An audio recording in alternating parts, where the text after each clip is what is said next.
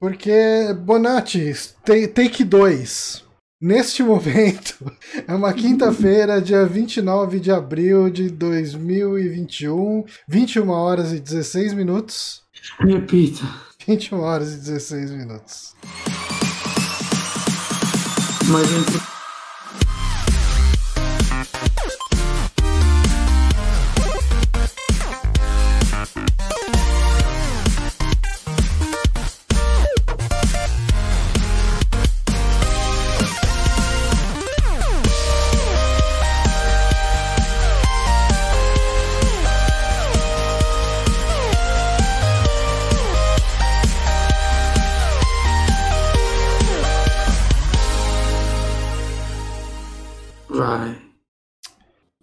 agora estamos de volta e com som. É, neste que é o podcast do Super Amigos. Eu sou Johnny Santos, estou aqui com o Guilherme Bonatti. Oi, olá, de novo. E estamos também com a Lojinha do MDM. Seja bem-vindo, Lojinha. Eu não lembro mais a piada que eu fiz antes. Não, memória, não precisa. Não precisa repetir. Eu até cortei toda a parte que eu fiquei falando de net vivo, claro. Porque, enfim, ah, para quem tá assistindo ao vivo, a gente sabe que a transmissão tá muito ruim. Para variar, minha internet deu uma zoada aqui na, no upload e o Bonatti não tem as coisas preparadas para transmitir, então vai ficar desse jeito mesmo. Quem não, sabe Bonatti, durante. Lojinha tem. Lojinha não tem, você não fala lojinha dele. Não tem. Lojinha não tem. Lojinha não tem. Lojinha não tem. Mas Lojinha ainda, ainda não é membro do site. Daí? Cedo ou tarde a gente acaba oficializando um convite, mas. E é, eu, eu, eu, Desse jeito vai nunca. Desse jeito é. não vai ser nunca. É, mas daí a gente. É, é, só a gente rachar toda a fortuna que a gente ganha. meu, meu pai, quando, quando entrei no MDM, ele jurava que o, MDM fazia muito dinheiro e tava me explorando. Eu também. Vocês, vocês são amigos pessoais do Jovem Nerd, porra. Porra. Ah, cara, tem. Eu, eu, eu, eu compro as coisas e pego as coisas de graça no Magazine Luiza. É, é. Jovem. Jovem Nerd falou pra você, ó, compra ação do Magalu que vai comprar o Jovem Nerd e vai disparar o negócio. Uh, mas hoje é aquele programa onde a gente faz. A, a, a, gente responde perguntas que o pessoal enviou. Né? Uhum. É, para quem tá tentando assistir a gente ao vivo, só uh, avisando que como sempre, o podcast depois vai estar tá no, no feed normalmente. Ele está sendo gravado local aqui. E depois a gente vai pegar essa transmissão aqui também e subir na Mibolândia. Uhum. Se inscrevam na Mibolândia, é, youtube.com/barra Amibolândia, nosso canal de lives. Então vocês entram lá e, e, e é isso. Uh, eu acredito, assim, se seguir o padrão de todas as outras vezes, no meio da transmissão eu acho que vai Melhorar. É, é, vai melhorar. Mas é, tem que confiar nisso, porque é o que tem para hoje. Você não tá gravando o local aí pra subir um vídeo melhor, né? Não, tô, tô sempre gravando local. Ah, esse, esse João. Vai receber uma promoção. É, então, o, o, o, OBS tem uma configuração que você pode deixar ligado para ele sempre gravar local tudo que você transmitir. Olha, o meu claramente não tá. É, então talvez você devesse fazer isso. Por isso que você vai ser promovido e não. É eu. uh, mas vamos às perguntas. Hum, já sim, caralho? Na lata, cara. Eu não consigo uh, mudar né, o número de frames por segundo durante a transmissão. Não sei te dizer. Eu sei, mas eu não vou dizer. Isso aí. De graça não. Jesus, tá cortado muito errado isso aqui. Puxa. A gente vem aqui, a gente reduz. Aqui a gente puxa aqui para cima, é tudo feito ao vivo aqui. Ao vivo naquelas, porque tá aparecendo um slideshow lá no Twitch. Mas é o que tem. Podcast em PowerPoint, cara, a gente tá revolucionando. A primeira pergunta, isso é uma coisa que a gente tinha esquecido de avisar já há algum tempo, mas é, é, é uma coisa que foi estabelecida nos primeiros programas, que as hum. perguntas mandadas por e-mail têm prioridade sobre as perguntas mandadas pro Curious Cat. Né? Uhum. E a dos Curious Cat identificadas tem sobre as não identificadas. Exatamente. Uhum. Um... Mesmo se você quiser mandar identificada e falar não me identifique no programa, beleza, a gente não identifica, mas a gente prioriza. Porque você se identificou pra gente. É assim? É, pode ser. Agora é assim. Agora é, né? Você falou. Mas o que é, é que tem gente que manda a pergunta como anônima, no, tipo, não, não se loga no Curious Cat. Hum. Só que no texto da pergunta fala assinado fulano. E aí, em que, que ordem da, da, da Essas eu priorizo. Eu boto okay. pra cima. Justo. Tá certo. A pessoa se identificou. Não falou, não especifiquei como que a pessoa tem que se identificar. A gente posta uma tabela depois de prioridades. Uhum.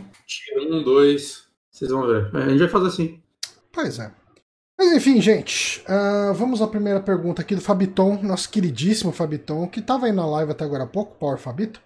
Uhum. Olá, Jones e Bonas. E, e, e olá para você também, Lojinha. Ah, eu não, tenho certeza que ele. Que ele... exatamente o, o meu nome. Não, se ele estiver ainda assistindo e se estiver conseguindo ouvir isso, fala um olá para ele, pro Lojinha aí, ó, Fabitão.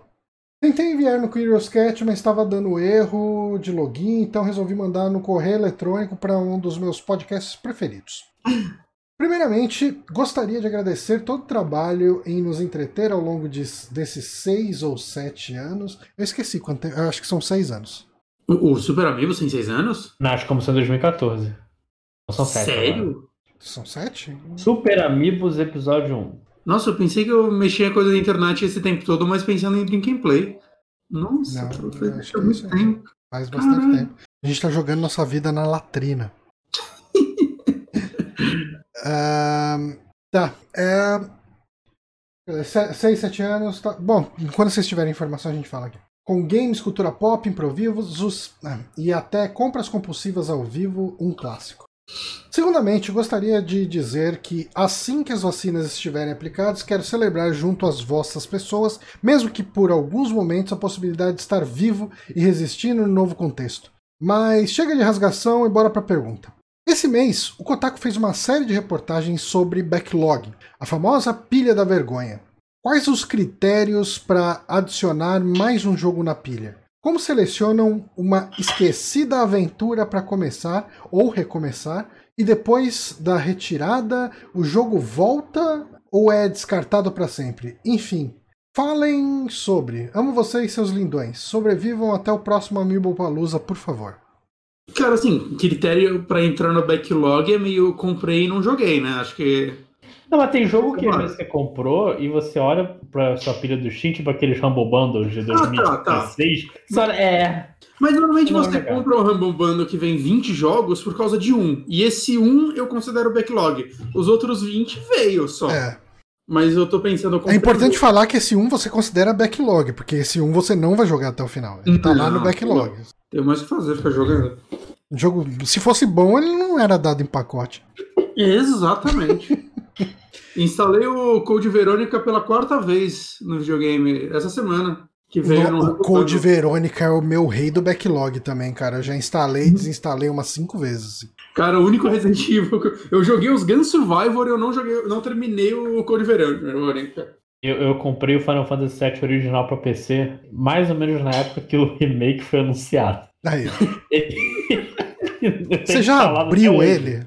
Não. É. Isso que importa. Cara, mas deixa vamos rever as perguntas aqui. Uh, quais os critérios para adicionar mais um jogo na pilha? Eu, eu acho que é o lance de. Oh, obrigado, Danilo, pela inscrição aí com o Prime. Muito obrigado, Muito obrigado Danilo. Danilo AJ, ou AJ. Uh, eu, eu fiz um negócio aqui de meta de seguidores e ele não conta uh, assinantes do Prime. Eu tô fazendo teste com coisa aqui. Não sei é. porquê. Modernidades. Mas qual que é o, eu acho que o critério geralmente é você comprou outro jogo que você tava com mais vontade de jogar. É, não, não, mas eu acho que assim, pra estar tá na ilha de backlog, um jogo que eu olho e falo, esse está no backlog, é, eu tenho não, não. vontade de é, jogar o, ele. É, o, o critério para ele entrar na pilha. Porque ele pode ter sido um jogo que você comprou e falou: Nossa, esse jogo, eu queria tanto ele, eu comprei, eu vou terminar, eu vou jogar. E de repente ele caiu na caixa de brinquedos do Andy que foi pro, pro, pra ser doada. Cara, passei por isso creche. hoje, exatamente. qual, qual que é o critério para ele ir pro backlog? Tá, é. Vai, eu conto. Backlog é, não vou mais jogar você agora. Tipo, é, pode ser até um jogo que você comprou e já entrou direto no backlog. Mas os dois casos valem. Um caso que acontece muito comigo, principalmente por causa do site, é eu pegar um jogo, principalmente um jogo muito longo, tipo Death Strange, aconteceu isso com Death Strange. Eu tava jogando ele, eu tava gostando dele, Só que, tipo, coisas pro saque. Puta, preciso jogar alguma coisa logo pro saque. Aí eu comecei a pegar outros jogos mais curtos e colocar eles na frente. E ele foi, tipo, sendo jogado e agora tá aí há mais de um ano que eu não, não abro ele. Uhum. Saca? É, ele acabou sendo jogado pro backlog meio que por causa do site, assim, meio por causa de.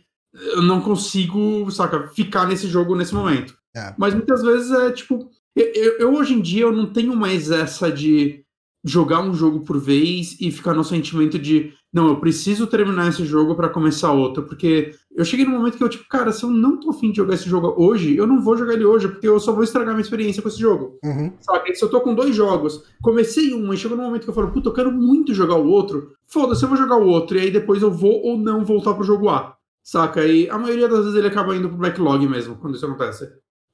E às vezes, dois anos depois, eu pego e falo, vou limpar o backlog, eu pego uns três, quatro jogos que eu deixei encostado e realmente vou com eles até o final. É. Mas isso é o que mais acontece comigo. Sabe o que, que acontece muito falando em site, em backlog? O que acontece muito comigo é. Nossa, eu tô adorando esse jogo, mas eu já falei dele no saque. Uhum. É... Tipo, preciso indicar outras coisas, o jogo entra no backlog. Não, na verdade, se eu tô adorando, eu sigo, sigo jogando ele, que tá sendo o caso com o Fate Tactics, né? Uhum. Agora, se eu tivesse só gostando dele, já indiquei, ah, beleza, você cumpriu seu e, propósito, amigo. E, e, isso influencia mais para mim também quando sai outro lançamento, né? Tipo, no momento eu tô jogando Yakuza Like a Dragon ainda. Uhum. A gente comprou o Returnal e ele vai lançar amanhã. Eu vou dar um pause no Yakuza agora pra jogar o Returnal, porque a gente vai falar dele na outra semana, uhum. saca? E ele é um lançamento relevante e mistura com o fato de que, ah, eu tô afim de jogar ele. Eu, eu vou continuar o Yakuza, porque Yakuza eu sempre termino, mas, saca, eu já não vou passar esse final de semana inteiro no Yakuza como eu passei o anterior. Sim. Eu já vou revezar mais. E, é, não, e na outra semana do Resident Evil 8 é, tem um potencial grande de me fuder. Eu espero que seja adiado essa merda. Desculpa. ah, agora. Faltam 15 agora. dias, vai ser adiado sim. Cyberpunk. E você, Lojinha? Cara, hoje eu comprei o um jogo que foi imediatamente pro backlog hum. que foi o Tales of Symphonia. Mas é. eu tenho. Porque assim, faz um, um ano que eu peguei minha lista do Steam, Steam agora tem favoritos. Tem que colocar uma lista de favoritos é, separada. Porque o Steam falou, realmente o pessoal comprou 300 jogos. Tá meio difícil achar o que eles querem jogar. Aí eu, eu limpei, eu falei, que, que jogo eu realmente vou jogar? E tá lá Metal Gear Rising Revengeance, tá o Final Fantasy VII. É. Tá, tá alguns outros jogos que falei, cara, um dia, um dia eu jogo, mas tipo, são, ficou 15. E a única coisa que eu compro para entrar nele é se o jogo, tipo, tá entrando agora o Tales of Symphonia, só que eu tô jogando Brave Default 2 e o Pokémon Snap sai amanhã. O que, que eu vou fazer? O jogo tá com mais 75% de desconto.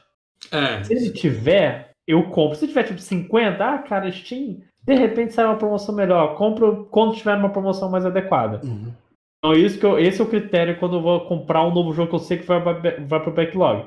Se o jogo tá, tá com desconto que não possivelmente não vai se repetir, repetir tão cedo, tá, então eu, eu já deixo lá. Mas até essa de promoção eu botei uma pra mim que é tipo. Já faz um tempo que eu botei pra mim que assim, jogo a preço cheio eu só compro se for pra eu jogar hoje. Eu vou jogar sim, hoje. Sim. É, não, essa, jogar... essa é uma máxima total é. pra mim. Assim, só compro jogo a preço cheio se eu vou jogar hoje. Se, se não for na Nintendo, se passa, do, se passa do tempo, eu não compro, tipo, ah, faz três meses eu quero jogar, sei lá, o Persona Strikers. Uhum. Eu não uhum. vou comprar porque tem preço cheio. Eu vou esperar uma promoção, porque aí ele tá no. Já pode estar em promoção. Sim, mas, mas tipo, mesmo se for, ó, tipo, é quarta-feira, ah, vou comprar para jogar no sábado, eu vou comprar no sábado, então, não vou comprar hoje, saca? No sábado eu compro. Porque às vezes você muda de ideia, no meio do caminho você chegou no sábado e você fala, ah, quer saber? Não vou comprar. Ah, mas agora eu tô colocando para mim mesmo promoção, coisas do tipo, tirando coisa, sei lá, eu comprei o Star Wars Jedi Fallen Order em janeiro, eu ainda não joguei né? Mas é que ele teve uma promoção muito boa na PSN e eu tô muito afim de jogar ele, saca? Ele, o momento ele tá chegando, que agora você anunciou que ele vai ter atualização pro Play 5, ah, agora eu vou esperar essa atualização. Uhum. Mas, saca, eu comprei ele já, tipo, não, eu vou jogar ele em breve. É, eu queria, tipo, terminar de Souls pra ir pra ele, saca? Eu não queria jogar eles em paralelo. Mas tirando coisas, assim, muito específicas, que são jogos que eu quero muito, é... eu, eu tô me segurando muito, assim, mesmo em promoção. É, tipo, teve uma promoção do Resident Evil 2 e 3 lá na, na PSN. Eu tava, eu tava afim de rejogar eles. Saca? Mas eu olhei e falei, caralho, mas em que futuro eu vou rejogar eles? Saca? O 8 já vai sair. O 8 já vai sair, eu acabei de rejogar o 7. Eu, eu não vou ter tempo de rejogar eles agora. Saca, até eu ter tempo de rejogar eles, a promoção já voltou. É... Saca, mesmo pra promoção eu tô me segurando muito, assim, porque tava ficando ridículo, assim, eu tava comprando tudo que saía em promoção e eu queria uma pilha de jogos que eu nunca vou jogar, saca? É, eu vou jogar alguns deles, mas alguns jogos é, é, impossível jogar tudo que eu comprei nos últimos anos. Só se eu nunca mais comprar jogo. E não vai acontecer. Então eu tô. Mesmo em promoção, eu seguro muito, assim, eu, eu analiso muito se é o momento desse jogo. Uhum. Às ah. vezes, quando eu volto pro tempo de criança, tipo, quando ah, tinha um jogo a cada seis meses, eu tinha que jogar esse jogo até o, porra, saber toda a curva, não sei o que. Hoje, cara, se eu zero um jogo, eu nunca mais irei voltar ao jogo na minha vida. Ah, eu volto até que bastante, mas. Exceto Mass Effect, que eu sou idiota. Mas eu, eu assim, eu não consigo me ver mais rejogando o jogo. Assim, eu, tô, eu tava. Há pouco Você tempo atrás eu comecei. Então, eu tava. Não, tá, mas é, tipo. Foi ponto fora da curva, né? Porque assim, agora também eu peguei para jogar o Final Fantasy VI, mas já faz umas três semanas que eu não jogo. Né? É, mas, cara, não, não dá. É tanto jogo novo que eu quero jogar que é muito difícil pegar para rejogar alguma coisa que eu já gostei, sabe? Mas por isso que pra mim esse ano tá. Vamos ignorar a pandemia, tá? Esse ano, na parte de games, pra mim tá legal, porque como tá lançando pouca coisa, principalmente coisa grande, né? Elas são bem espaçadas, eu tô. Entre um jogo e outro, eu consigo pegar uns dois jogos do backlog e rejogar alguma coisa. Eu tô conseguindo fazer isso, saca? Uhum. Ah, os últimos jogos que eu peguei foi, sei lá, o Hitman e o Mario. Não, o Mario 3D All Stars. Foi, foi. Não. O 3D World. É, cara, os jogo tudo com o mesmo nome, né? Então, assim, em, depois que eu joguei esses dois jogos, entre, tipo, eu não comprei mais nada, saca, de, de lançamento. Então, entre eles e o Returnal agora, eu rejoguei umas coisas, eu limpei um backlog e tá, porra, é legal ter esses espaços sem lançamento, a galera reclama disso. Pra mim tá tão bom. Ah, não, eu, eu não, eu nunca sou esse cara que fica reclamando de oh, mó tempo que não sai um jogo. Cara, sempre tem alguma coisa que eu quero jogar, cara. Botei até mais umas 20 horas em Persona 5. Ele ainda não saiu do meu backlog, mas eu botei mais 20 horas. Só falta mais umas 90. Quando saiu 6, tá zerado. Quando saiu 6, tá zerado. É. Eu... eu acho que a gente cobriu bem esse tema, né? Acho que sim. É. Então, sua próxima pergunta. Do Diego Matias. Quais os hobbies que vocês compartilham com seus familiares? Algum deles acompanha o saque ou as lives de terça? Dão feedback sobre vídeos do Drácula? Pelo amor de Deus. Deus me livre. Minha mãe já falou que você não posta lá o seu site lá no grupo da família. Eu falei, você tá louco? você tá maluca? Não, não. Não, então, eu. Um dos meus irmãos, é, muito de vez em quando, ouve o saque. Tipo, mas é meio raro. Uhum. E ele joga videogame e tal, mas assim, ele é de jogar ele não é de acompanhar lançamentos, de acompanhar a indústria. Ele chega, pega um jogo e fica jogando que nem um maluco, né? Uhum. Há um tempo atrás foi o Ark, né? Ele jogava direto o Ark. O uh, que, que ele jogou? Ele, foi, ele teve uma fase de Dark Souls. Uh, eu, eu acho que ele jogou Cyberpunk agora quando saiu. Mas. Ah, o meu outro irmão que mora lá nos Estados Unidos, ele tava jogando Cyberpunk. Aí. É, os três jogaram Cyberpunk, olha só. O mais é. novo eu não converso com ele, então não sei. Mas. É, mas eu acho que é isso. Assim, de hobby que compartilha com os familiares. Eu não tenho. Cara, a minha família é meio cada um na sua demais, sabe? Tipo. Uhum. A gente não é uma família unidona que tem vários almoços de famílias, encontro, grupo. A minha é família não tem grupo de família. Hum. Que loucura. Então, é, eu não tenho muito disso não. Eu compartilho mais, uh, sei lá, com meu pai mais coisa de música, né? Que meu pai curte rock e tudo mais, né? Mas uh, eu acho que é meio que isso, assim. Às vezes eu recomendo uns filmes para meus pais e tal, mas a, a, parte de hobby também é meio cada um na sua, assim, com primos e tudo mais. Tipo, converso bastante com minha família, mas eu acho que não, não no sentido de compartilhar hobbies. Uhum. Né? Tipo, hoje em dia, meus primos são tudo bem mais velhos que eu, né? Então, sei lá, às vezes os filhos deles vêm falar comigo de jogo. mais velhos do que eles fizeram dois aniversários em um e foram aumentando. É. É, então é meio maluco, a gente tinha a mesma idade. Do nada, de repente eles espicharam. É, então, um negócio louco. E aí eles tiveram filho e tudo mais. E aí, às vezes os filhos deles vêm falar de coisas comigo e tal. Não, não, não tipo na internet, não. Cuidado mas, que os filhos dele, filhos dele vão te alcançar também. Ah, já, um deles já me passou, não tô entendendo mais. A molecada espicha do jeito, né? Uh, mas, assim, mas, tipo, sei lá, às vezes quando ele vai fazer um churrasco com a família e tal, coisa que não, né, não acontece há um ano, mas é mais nesses momentos, mas.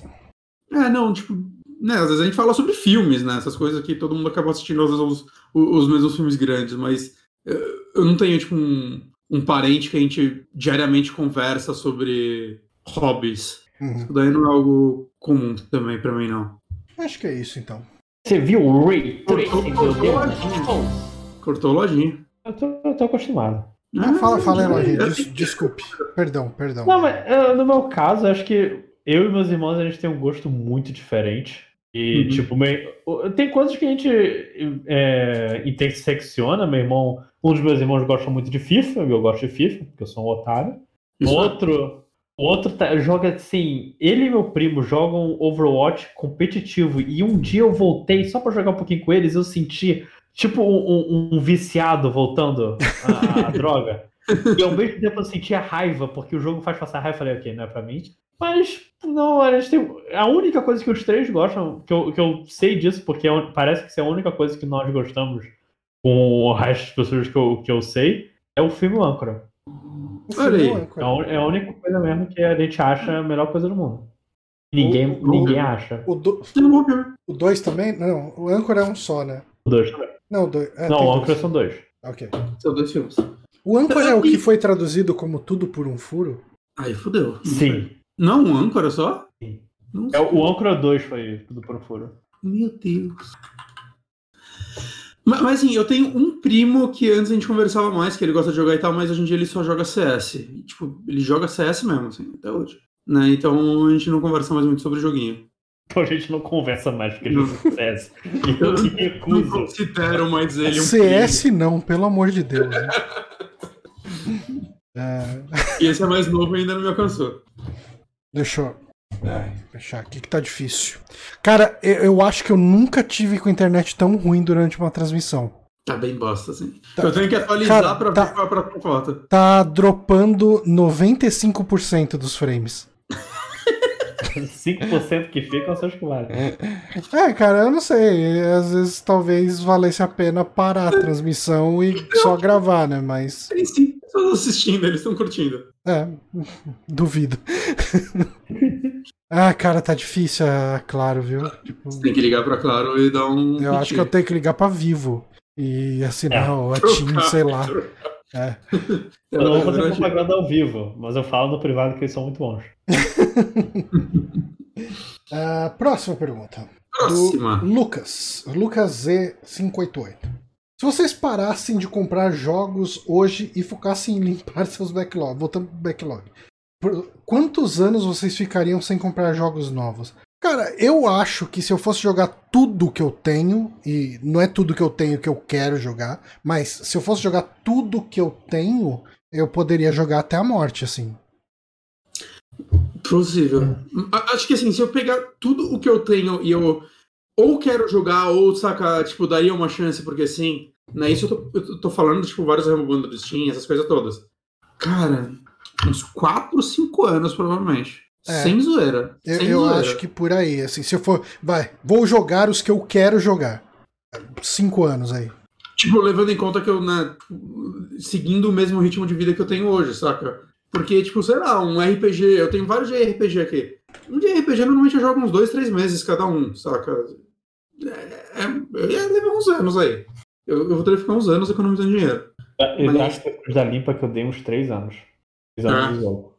Agora, se for tudo, tudo assim, todos os jogos que vieram em Rambombando, os caras, saca, religar meu Play 3 para jogar 3D Dot Game Heroes, uhum. saca, pegar aí o negócio, tipo, mais longe ainda, né, pegar meus jogos de Super Nintendo, que alguns que eu não terminei. Aí, porra, eu, eu acabei idoso.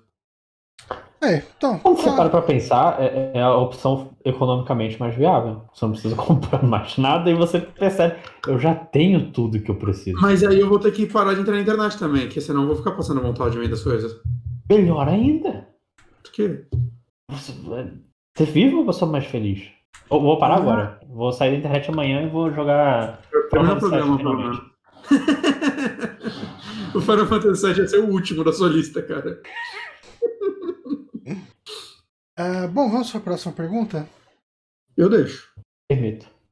Qual a opinião de vocês sobre a Sony cancelar Days Gone 2 e investir em Last of Us Remake? Essa política de só investir em blockbusters pode decretar problemas sérios a longo prazo? E o tal problema da CMOS que pode transformar seu PS3 em um peso de porta se fecharem os servidores? Só quero ouvir a opinião de vocês sobre esses assuntos atuais da Sony. Sinto falta de vocês falarem sobre as notícias. Um abraço do Guilherme Carneiro. É, é, um, é, um, é um bom tema que a gente não conversou mesmo, né? Tipo, nem nas lives de terça a gente poderia ter trazido isso, a gente acabou não conversando sobre isso. Uhum. É, cara, assim, eu, eu, ando meio preocupado sobre o futuro da Sony, no, isso eu como consumidor da Sony desde o Play 1.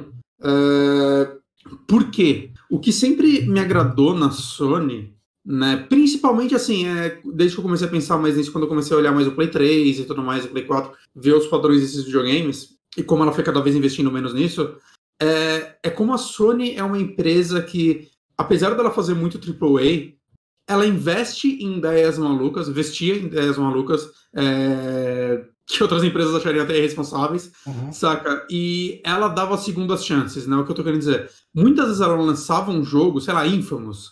Infamous, pelo que eu sei, um foi um sucesso, né? Pelo menos de crítica, não foi? Todo mundo que eu conheço que jogou, eu joguei. É, um jogo ok tudo mais.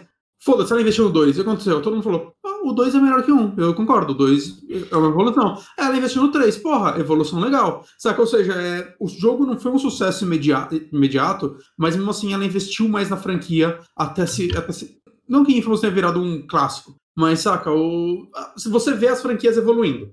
É, e isso era algo que eu comecei a criticar muito na Microsoft e no Xbox 360, né? Que ela começou a geração com alguns jogos muito interessantes, ela investiu em coisas interessantes, né? Pega o próprio Alan Wake, e quando os jogos não atingiam a meta que ela queria, ela não dava uma segunda chance, ela matava a é. IP. Isso aconteceu no 360, isso aconteceu no começo do Xbox One também, saca? Tipo, porra, começou o Sunset Overdrive, começou com Rise, jogos interessantes, jogos diferentes, IPs novas, e puta, no final ela acabava voltando pra Halo e Gears, porque era o que vendia pra caralho. E a longo prazo o que aconteceu foi, as pessoas enjoaram de Halo e Gears, né? Gears, o último, ainda, eu acho que eu tô vendo mais interesse nele, mas meio que o interesse na marca Xbox enfraqueceu. Uhum. Se você olhar o que foi o Xbox 360 e o que foi o Xbox One, saca, é, é um abismo de diferença. O Xbox 360 era o videogame da geração, era Sim. o videogame que os jornalistas usavam como base para analisar os jogos. Saca, na geração passada isso mudou. Na atual, vamos ver o que vai acontecer, né? Por enquanto, eu sinto que ainda o PlayStation 5 está sendo a base, mas eu acho que a Microsoft está fazendo um trabalho bom agora. Uhum.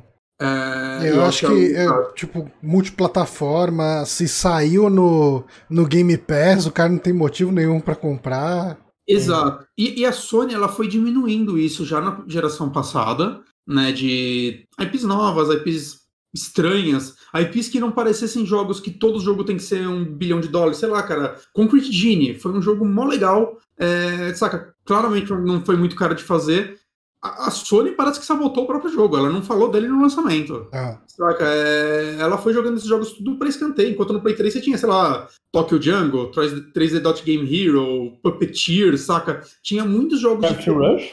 Gravity não, Rush. Não. Que teve a continuação na geração passada, né? Mas. Foi na geração passada ou Play 3? Foi Play 4 a continuação. É a Vita, né?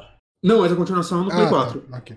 Saca? E agora sim, eu, eu, sinto que vai. A gente teve aquele, aquele de carrinho, Destruction Stars. A gente tá tendo agora o Returnal, que eu acho que é uma ideia interessante, é uma ideia diferente, né? O que mais me anima nele é, porra, é um AAA, ou pelo menos próximo disso, arcade pra caralho, saca?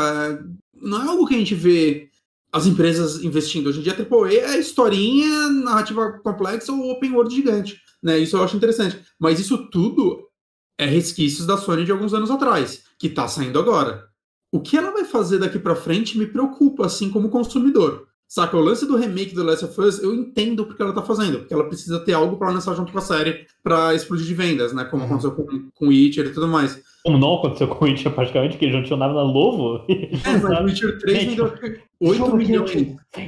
Eu acho que aumentou 8 milhões de, de cópias de venda do Witcher 3, alguma coisa assim. Subiu pra caralho as vendas dele hum. na época da série. E a Sony que fazer isso com Last of Us e com certeza não ia dar pra fazer um 3 agora. É... Mas eu, isso, eu tô bem preocupado, assim, puta, será que no futuro a gente só vai ter, tipo, a Naughty Dog de novo lançando dois jogos por geração da série Uncharted e Last of Us, sem fazer uma IP nova, saca? A Santa, Mo a Santa Mônica já estão falando que estão fazendo uma franquia nova, né? Mas vamos ver. Mas, saca, tipo, a geração passada foi muita continuação e pouca IP nova, assim, é, de, de coisa grande da Sony, né? A gente teve, sei lá, Horizon. Days Gone. Hã? Days Gone. Days Gone. Só que Days Gone eu acho foda que, assim, eu joguei só um pouco dele, mas ele, ele não vendeu mal. E depois que eles corrigiram, né, ele teve um lançamento muito ruim, o jogo saiu bem quebrado. Eles corrigiram muita coisa após lançamento. E hoje as pessoas gostam dele. Né? Eu, eu sei que ele é um jogo que tem uma fanbase. Né? Tem, tem, muita gente que faz piada com o jogo, quem se importa e tudo mais. É absurdo! Não, mas agora que fizeram uma coisa. eu tava conversando com um, com um monte de amigo meu que, tipo, não acompanha podcast, essas coisas, eles só jogam videogame como pessoas normais todos eles estavam adorando Days Gone. Todos eles falaram, oh, você jogou, mano, é mó legal, sei lá o que lá, e eu, porra, tem que jogar.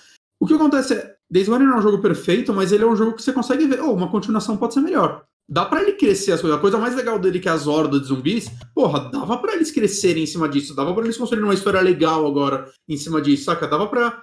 É uma franquia que em outra época eu acho que a Sony investiria numa continuação. Uhum. É, saca, visto que ele não foi um desastre. Uhum. E não vai acontecer. O diretor já saiu do estúdio, era foi meio babaca também. Ah, quem compra o jogo no lançamento? Vai tomar no seu cu, saca? Isso daí é babaca. É... Você quer que a galera compre no lançamento, não jogue jogo quebrado no lançamento, já ajuda. Mas é, mais que isso, cara, faz, faz um jogo que o pessoal se interesse para comprar no lançamento. tipo, você não pode ficar botando a culpa das coisas no público. Tipo, ele é um jogo de, cara, de hordas de zumbi. zumbi caraca, então, já, passou cara, da época que o zumbi tava é, esfumado. É, é pior. Então, assim, coisa, cara, cara, tipo... a indústria de games, isso daí eu acho que é geral, assim. A indústria de games é uma indústria que parece muito mal administrada, porque quando todo jogo depende de vendas iniciais, e eu sei que não são todos, né? A gente vê hoje, tipo, o Control mesmo, né? Demorou pra. Tipo, a mas... que salvou eles, mas a longo prazo o Control vendeu bem. Mas será que isso não é culpa do, do modo como a indústria educa o consumidor a estar tá sempre mais preocupado com o que vai sair do que com o que ele tem de backlog? Eu acho que. Eu acho que sim, não. Eu acho que isso também é muito de como os investidores, acionistas, caralho, eles querem o lucro para ontem. É, e a indústria inteira se moldou em cima disso. Então, o jogo lançou, ele tem que dar um lucro monstruoso hoje. Uhum. Quando é um produto que não é para ser descartável. Jogos, eles continuam se vendendo a longo prazo. Saca? Isso daí já se mostrou em outras. Várias empresas já mostraram jogos que venderam a longo prazo e acabaram dando certo. E então, assim, o jogo só vai ter uma continuação boa se ele vender bem no lançamento. Isso é uma parada muito cagada na indústria. Isso não, não faz sentido. Saca, no cinema, eu, eu não sei se não faz. Sim. Quer dizer, sentido faz, né? Porque o jogo, no final, das, no, no, final das contas, isso é o que acontece de verdade, né? Ou o jogo vende no lançamento ou ele não vende. Mas isso é bem bosta, sabe? É, isso bem daí ruim. Limita a indústria, na minha, na minha visão limitada de né, uma pessoa que não, não estudou, sei lá, administração, não estudou porra do tipo. É, é, que ele tem vários, tipo, não é um, é, é um problema muito grande quando você para pra pensar, porque não é só a gente consumindo não videogame, cultura, que é sempre o uhum. caraca, o que, que vai ser lançado, não sei o que, blá, blá, sem tempo pra esperar, e videogame que sai uma caralhada todo dia. É, é difícil você chegar, não, gente, e se eu puxar esse. Bom, o jogo saiu um ano atrás. Uhum dois anos atrás. Bom, você já tem um monte de jogo que caiu, botou, não sei o que, pronto. Agora tem 15 jogos. Agora comprei, meus dedos se moveram, entrei na Steam e comprei 15 jogos. Não tem como voltar assim. Sim. E é, é, é, é até engraçado essa questão do comportamento do consumidor, que isso teve aquele podcast que eu gravei com o, o Saulo e o Six, Uhum. Que o Six virou e falou: Porra, cara, acho mó legal que vocês vão lá, vocês pegam um jogo velho e jogam, e foda-se, vocês vão falar do jogo velho. e, e, e, tipo, dane-se que tá todo mundo falando do jogo que acabou de sair essa semana. Você vai lá, você, tá jogando o que você gostou e você vai falar do que você tá jogando, e beleza. E, e eu acho engraçado como isso gera um estranhamento para alguém, né? Tipo, o fato de você querer jogar alguma coisa que saiu no ano passado, você tá, você está sendo praticamente um retro gamer. É, né? é que eu acho que isso daí também pra gente vai muito no, na parte de criador de conteúdo, né? Que como nós dois, sei lá, a gente não é um podcast grande, saca? A gente não tem nenhuma grande resposta. A gente não tem nenhuma, na verdade, absolutamente. É, a gente chegou no ponto que a gente desistiu, né? Tipo, a gente, a gente toca o podcast. Não, a gente desistiu de. Eh, ok, cara, vamos, vamos chegar perto, vamos chegar no top 10 de podcasts ah, mais não, ouvidos. Não, cara, a gente. É hobby. Tipo, é literalmente hobby, né? Tipo, eu, eu, eu, tento de verdade. Bom, é bom passar por isso, né? Não, é cara, é, é, libertador, cara. É mas, libertador. mas, assim, eu, eu, levo a sério, só que eu tento fazer um, um bom não, trabalho dentro. Mas o que eu tô querendo dizer assim, a gente não tem nenhuma responsabilidade, por exemplo, com a Sony. Eu não tenho que cobrir é, Returnal. Saca? Uhum. Eu não tenho. Eu não, se eu quiser não falar de Returnal, eu não vou falar. Sabe, uhum. eu não preciso falar desse jogo. É, e eu não preciso me forçar a estar tá sempre trazendo lançamento para eu estar tá no topo, porque eu não tô no topo, eu não vou ficar. E quem acompanha a gente já, tipo, espera isso da gente, saca? Já, uhum. ah, que, é claro que vai ter gente falando, pô, eu queria saber a opinião do, do Bonatti e do Johnny sobre Return, eu quero saber a opinião de vocês sobre Resident Evil, né? sobre jogos que eles sabem que a gente gosta, franquias que a gente gosta e uhum. que a gente já falou dos jogos anteriores. Mas a gente não tem nenhuma obrigação, saca, de a gente não criou um padrão de nós somos o site que cobre todos os lançamentos, porque nós somos só dois e a maioria dos jogos saem do nosso bolso, não tem nem como a gente fazer isso. Saca? É, então, e assim, enquanto o Six, ele, tipo, gente, o canal dele, ele é uma parada bem maior, né? O Six, ele tá numa posição legal. Não, o, o Six tá em vias de profissionalização, quer dizer, é, já tá na profissionalização, né? Então... Há anos o Six começou a, a mudar a postura dele para né, fazer algo profissional e tá conseguindo o resultado dele, uhum. né? Mas é uma dedicação completamente diferente, é uma foi algo que ele teve que mudar muita coisa, né? Porque na, na época do super controle não era assim, na época do uhum. super controle eles falavam de velharia direto. Uhum. Saca? É, foi algo que ele teve que moldar para conseguir chegar onde ele chegou. Você sabia que o Super Controle chegou a ser transmitido numa rádio lá da, Sim, da região serrana do Rio Grande do Sul? Claro. Bem legal isso. Bem, bem legal. Eu, eu, adorava esse podcast, eu ouvia sempre. Uhum.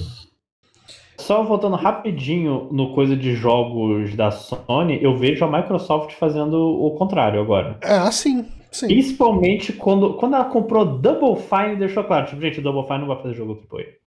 Se ela fizer e... isso, ela explode. O Tim Schafer, ele, ele cai morto. É, é, cara, se, se, a Double Fine tem problema em lançar os jogos de Ah, Double Fine tá pra, tá, tá pra rolar o Amnesia Fortnite, né? É, é esse o nome? Amnesia é, Fortnite? É o, o, Game Jam deles. Como que é o segundo nome? Agora eu tô em dúvida se é Fortnite, não é Fortnite. É Fortnite de, de noite, né? Double Fine. É, Fortnite. Fortnite de noite. Há quantos que... anos Psychonauts 2 começou a ser desenvolvido, cara? E, o, o Amnesia Fortnite é uma coisa doida, né? Que junta todo mundo da Double Fine, é uma game jam da, da Double Fine. O pessoal se junta e fala: Ah, eu tenho uma ideia de um jogo de um cocô é. falante. Ah, vai lá e faz. Eles ainda estavam fazendo bastante isso, porque fazia tempo Eles fazem, não, tá, tá rolando vídeo disso. Acho que ano passado não, não teve, inclusive. É, capaz, é bom, não sei se eles estão trabalhando em escritório, talvez agora. Não sei se eles estão trabalhando. é, o, o coisa lá, o é. Psychonauts 2 tá. Tá um então, tempinho pra sair. Né? É, essa, essa Fortnite deles é tipo, cara, que a gente precisa procrastinar, vamos pegar outro projeto pra não ter que trabalhar em Psychonauts 2. Mas eu imagino que ele. Eu imagino que o, o Psychonauts tá na polida final pra sair, né? Ele tá com e data? Acredito, ele tá pra esse ano. Eu acredito que Psychonauts 2 também rolou um lance meio. Eles iam ter que lançar ali antes, aí tipo, a Microsoft comprou. Eles falaram, mano, foda-se, agora a gente tem tempo. Agora a gente tem tempo e dinheiro. É. Bora fazer. E foda-se, saca? Faz não. Eu quero. Não, eu, eu fico feliz. Eu fico feliz da empresa não estar tá vias de quebrar a qualquer momento. Uhum. Também. Agora tá. Gente, faz o que você faz, faz o necessário. V vamos botar um jogo, chamar o Jack Black, vender errado, as pessoas vão comprar. Foda-se, não importa. Mas pra saber, vocês concordam, então, que Tá preocupante ah, cara, Então, vai, eu, eu, eu, sou menos fatalista. Eu, uhum. eu enxergo isso um pouco menos como um apocalipse, porque eu acho que a indústria mudou muito do tempo em que a gente precisava de uma Sony lançando jogos malucos para jogos malucos existirem para hoje. Eu acho que hoje a gente tem mais gente lançando e tal. É lógico que é muito legal. É, é lógico. Uh, mas não lançando com o dinheiro que a Sony dava, que às vezes é, era tá. muito melhor. Sim, sim. Mas ao mesmo tempo, é, é, como eu disse, legal não é. Mas eu vejo como menos catastrófico hum. uh, do que a maioria das pessoas. Né? Eu, eu, eu, como... de, eu tenho medo de olhar no futuro e só ter, tipo, ah, o novo The Last of Us, o Ghost of Tsushima 2, God of War novo, Horizon 3, só que, tipo, sempre. É. Esses jogos sempre iguais e.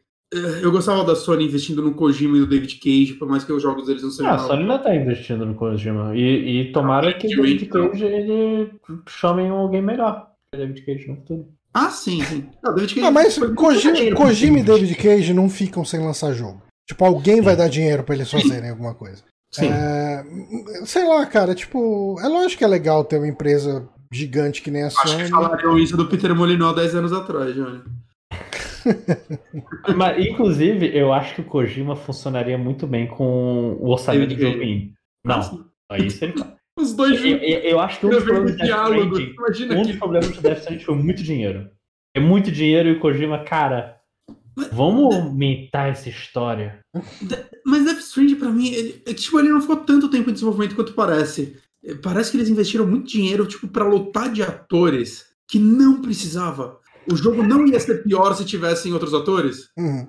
mais baratas, mas era aí outro caso, né? Outro, não, outro não ia ser legal. Eu olho o Del Toro e penso, porra, podia estar tá vendo o filme do Del Toro. o cara podia tá... O Del Toro, quando ele jogou Death Strange, ele pensou a mesma coisa.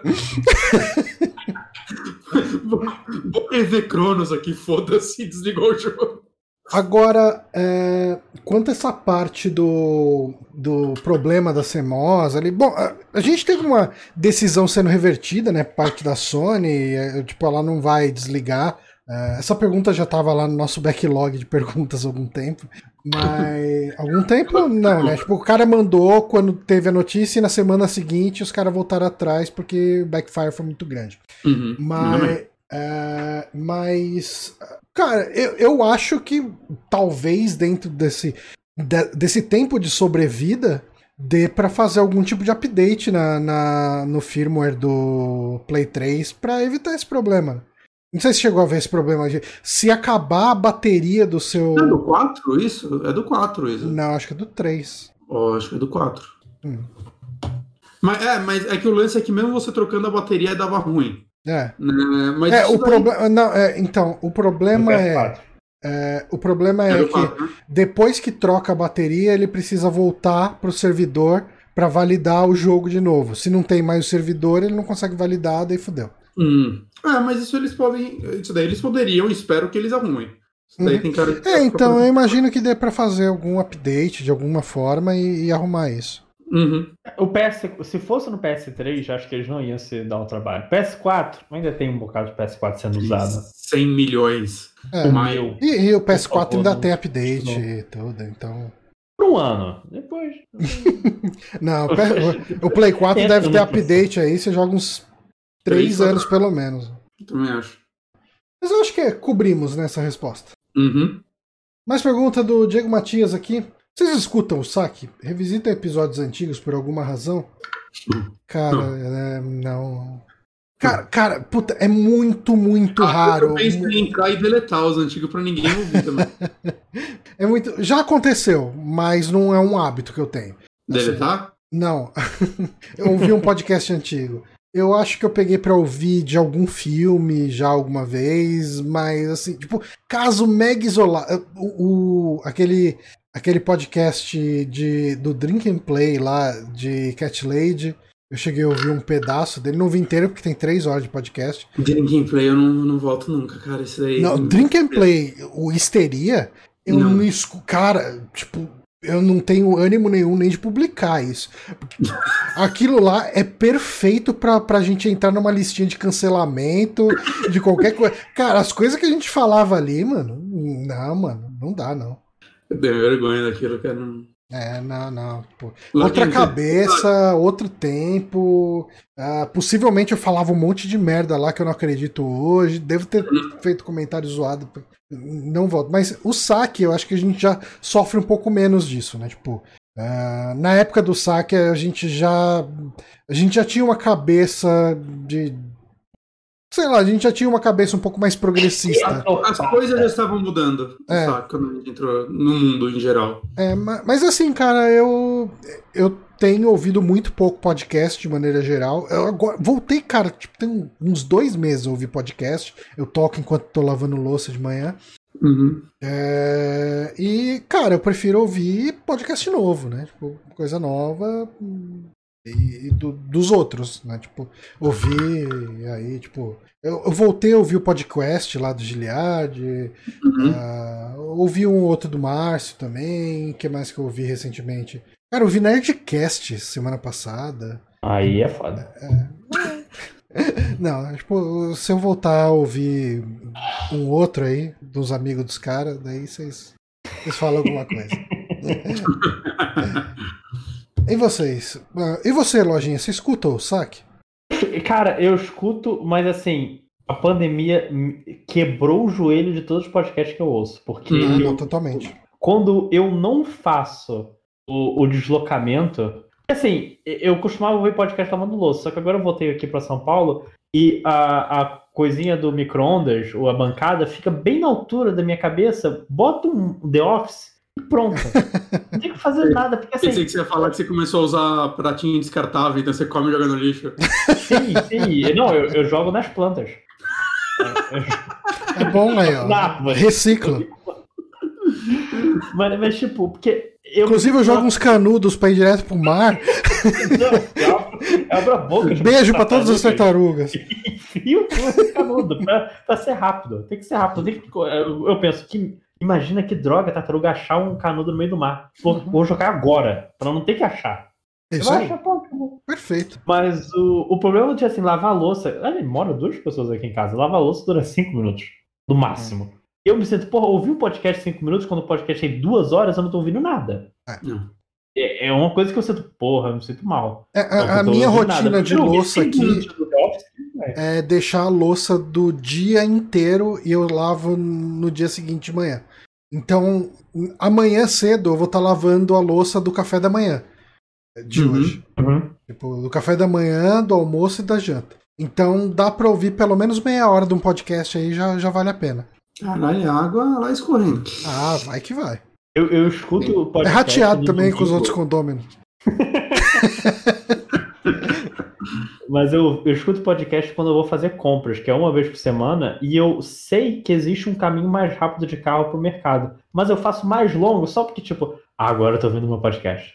Agora eu vou fazer o caminho mais longo, ficar uma hora no coisa, aí eu consigo ouvir um podcast duas horas. Tranquilo, tranquilo. Não, mas eu, eu minha, minha rotina de podcast é no sábado, é quando eu mais escuto, que é quando eu faço a faxina geral na casa. E de dia de semana, às vezes eu escuto tipo uma meia horinha depois do almoço. Eu tô deitando no sofá e dando aquela semi-cochilada, sabe que você não dorme de verdade? E aí uhum. eu deixo o fone ouvindo o podcast enquanto isso acontece. Uhum. Então eu tô, eu tô adiantando uns 20, 30 minutos de podcast por semana. E no, no sábado eu escuto uma hora e meia, duas horas. O, o Yamikil falou aqui: Lojinha passa 90% fazendo podcast, com os podcasts 14 horas. Ah, sim. Eu já gravo, eu, eu com certeza gravo mais podcasts do que eu ouço por semana. com certeza. Uh, próxima pergunta. Próxima. Uh, a gente já meio que respondeu isso recentemente, mas sei lá. Uh, acompanham algum canal de YouTube fielmente ou ocasionalmente? Júlio Bastos, queridíssimo vários, Júlio. Vários. Ah, uma porrada, uma porrada. Ele citou aqui. É, a gente já falou aqui do Trecheira Violenta, uh, aquele lá de Speedrun que você, você assiste. É, já. É, o Digital Foundry, eu, eu gosto muito das análises deles. É. Eu, eu, sigo assistindo ainda. Cara, você sabe, eu, eu acho que eu comentei, talvez numa live Uh, eu, eu, fiquei, eu tô fascinado pelo programa do Porchat na GNT. Você já falou. O, o Porchat, ele deve comer uma galera. Tipo, ele deve. Cara, ele deve ter umas costas muito quente na Globo, cara. Porque o que ele leva de convidado naquele programa Cê, cara, você não, não vê Faustão conseguindo levar a galera que ele leva, tipo, num episódio, sabe? Tipo, você vê, cara, tipo, Angélica, Luciano Huck, é, Miguel Fabella, é, tipo, Cláudia Raia, Edson Celulari. E assim, é tipo uns programas que é quatro pessoas juntas, sabe?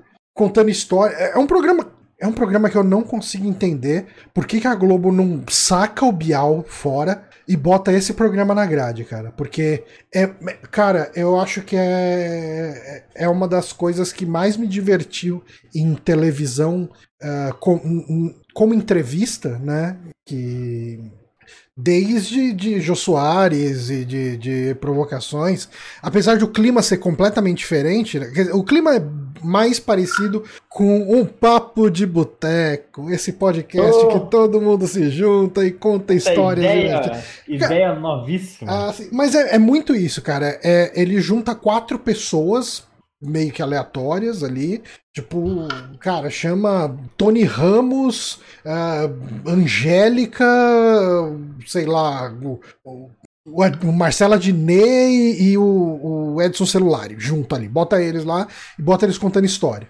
E, e, é meio que isso, né? Ah, conta aquela vez que você ficou preso no banheiro do avião. E aí vai contando a história. A pessoa vai contando a história e os outros vão meio que interagindo na história. É um programa gostoso de assistir. E eu viciei nessa merda. Tô vendo um monte no YouTube. Eu sei que não é um conteúdo de youtuber de verdade, canal, mas eu tô assistindo um, um monte dessas merdas. Ok. E você, Lojinha? Cara, eu tô assistindo religiosamente os vídeos do Babish. Não sei se vocês conhecem o Binging with Babish, que é o cara que ele faz comida baseada em séries de TV, mas tipo, ah, no episódio dos Simpsons, o Homer fez um, um cachorro-quente de sobremesa. Vou fazer o cachorro-quente de sobremesa também. Hum. E eu vejo assim, direto, o cara manda o vídeo, eu tô vendo, ele agora tem dois, um um ele bota, ah, a gente quer fazer uma coisa básica, que eu, que eu tava falando, ah, como fazer um bacon em casa. Coisa simples que você faz todo dia no, no seu quintal. Ah, sim. Mas outras que, outras que ele bota. Uh, aí eu vejo também, porque eu gosto da voz dele, tem uma voz muito sedutora, muito linda. Mas dos outros ele. Aí depois ele também bota os. Ele fez, por exemplo, o. Aquele, aquele prato do Monster Hunter World, que não sei o que você viram que os gatos fazem e fica um monte de espetinho e sopa e não sei o ah, que. Ele falou, vou fazer um desses, que entretém, principalmente quando tô comendo. Mas, de maneira geral, porque assim, eu, eu fico dando voltas no YouTube e eu, eu fico refém do coisa de recomendação do YouTube, tipo, ah, realmente eu vi um pouco do vídeo do Bullish Logs, que é o vídeo, que é o vídeo do cara falando de top 10 cartas de Yu-Gi-Oh! Show. Vamos. Aí eu vejo, aí de repente eu boto, porra, mas eu vi o vídeo do Fire Emblem Paint, que é o cara que conta a história do, dos personagens secundários de Fire Emblem. Aí tá, vou ver também, esse aqui vídeo. É, não, o, o algoritmo do YouTube é terrível, né? Que você acaba ficando Sim. preso assistindo a mesma merda. Eu, eu fico vendo um monte de lista daquele What the Culture de Star Trek. Ah, uh... esse daí eu bloqueei. Porque você começa a ver essas porra, e, e é uns vídeos rasos, uns vídeos bosta com umas listas merda, e você vai indo de uma para outra e vai ficando puto com cada uma delas. E aí, tipo, nunca vale a pena e você perde muito tempo. Pois é. É, cara, aí... mas é, é, é, isso. Acho que... Essa é uma pergunta que pode voltar sempre e a gente sempre vai estar tá vendo um canal novo. Pra a galera falar. pode começar a mandar, tipo, qual o novo, qual o canal do momento? Qual o novo? É. é. Cara, tinha. Há muito tempo atrás eu escutava o podcast do Major Nelson, do, do Xbox ali. Hum. E ele tinha um bloco no, no podcast dele, o último bloco lá do programa. Falar mal da Sony. Era ele avaliando algum equipamento eletrônico aleatório que ele comprou. Ah. Tipo, ah, um espremedor de suco. E ele falava do espremedor de suco. Tipo, beleza. Ok. A próxima pergunta. Outra do Júlio aqui. Quais lugares fora do eixo turístico vocês têm muita vontade de viajar? Pode ser um uhum. país diferentão ou uma região menos famosa de um país mais turístico. Bicho, eu tô, eu tô num. A pandemia me deixou com tanta vontade de sair que eu queria muito ir no Ibirapuera. Tô aceitando qualquer coisa, cara. A esquina da minha casa. Porra, vamos. vamos. Não turístico, não sei, cara. Todo lugar é turístico. Cara, ó. Eu queria, é... eu queria ir pra tipo, Noruega. Eu não sei o que tem de turístico lá, mas eu gostaria de ir pra Noruega. E ficar. É, é um, tem um lugar que eu gostaria muito de ir, que é extremamente turístico, mas poucas pessoas falam, que são as praias da Venezuela.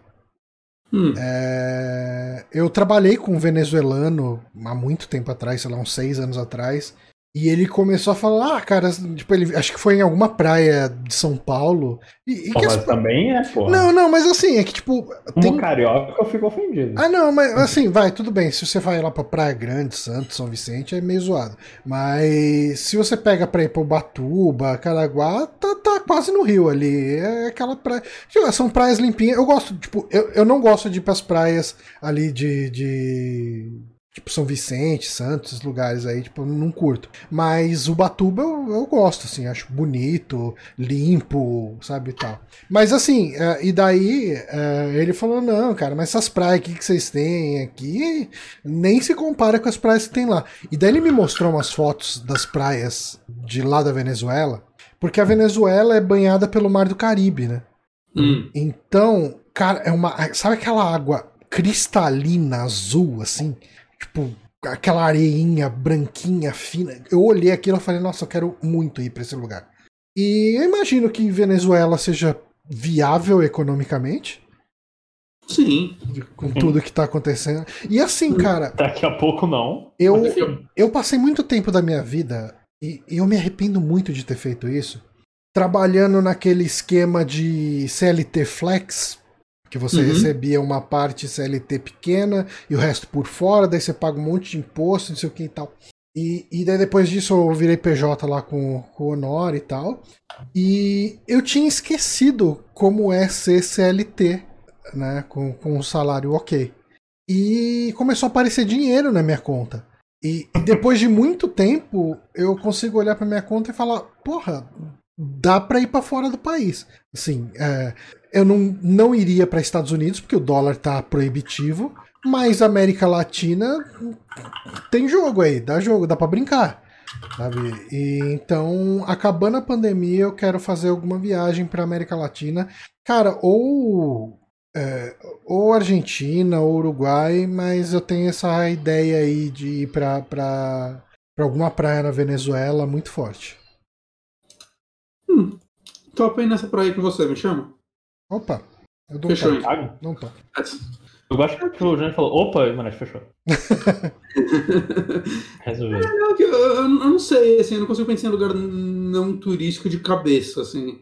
Eu sou, eu sou, eu sou muito modinha, gente. Eu também. E, eu, quero assim... Japão, eu quero ir para tipo vilinhas do Japão e não ficar só em Tóquio. Talvez isso seja é considerado não ah, turístico. Sim. É, eu gostaria não, de ir vilinhas na Itália. Você é otaku, safado só. Quer que ela, pô, olha só isso aqui, tudo. Eu gostaria de fazer um tour, tipo, no interior da Itália. O problema é quando você vai pra região de interior de qualquer país, você não consegue mais se virar só com inglês. Né? Sim, sim, é isso. E daí Tem lá. Pelo menos o básico. Né, do, do, do Já vai pro interior de Portugal. O Yamekil perguntou se você quer conhecer o Peru, Bonatti. Eu iria pro Peru. Eu, eu, não, eu só não vou zoar o Yamekil porque ele é eu não vou falar isso. Porque alguma pessoa pode levar a sério. Eu vou falar, foda-se. Porque Fala. ele é plebe do Prime. É isso que o, que o Salbete falou? Ah, não. É esse o termo.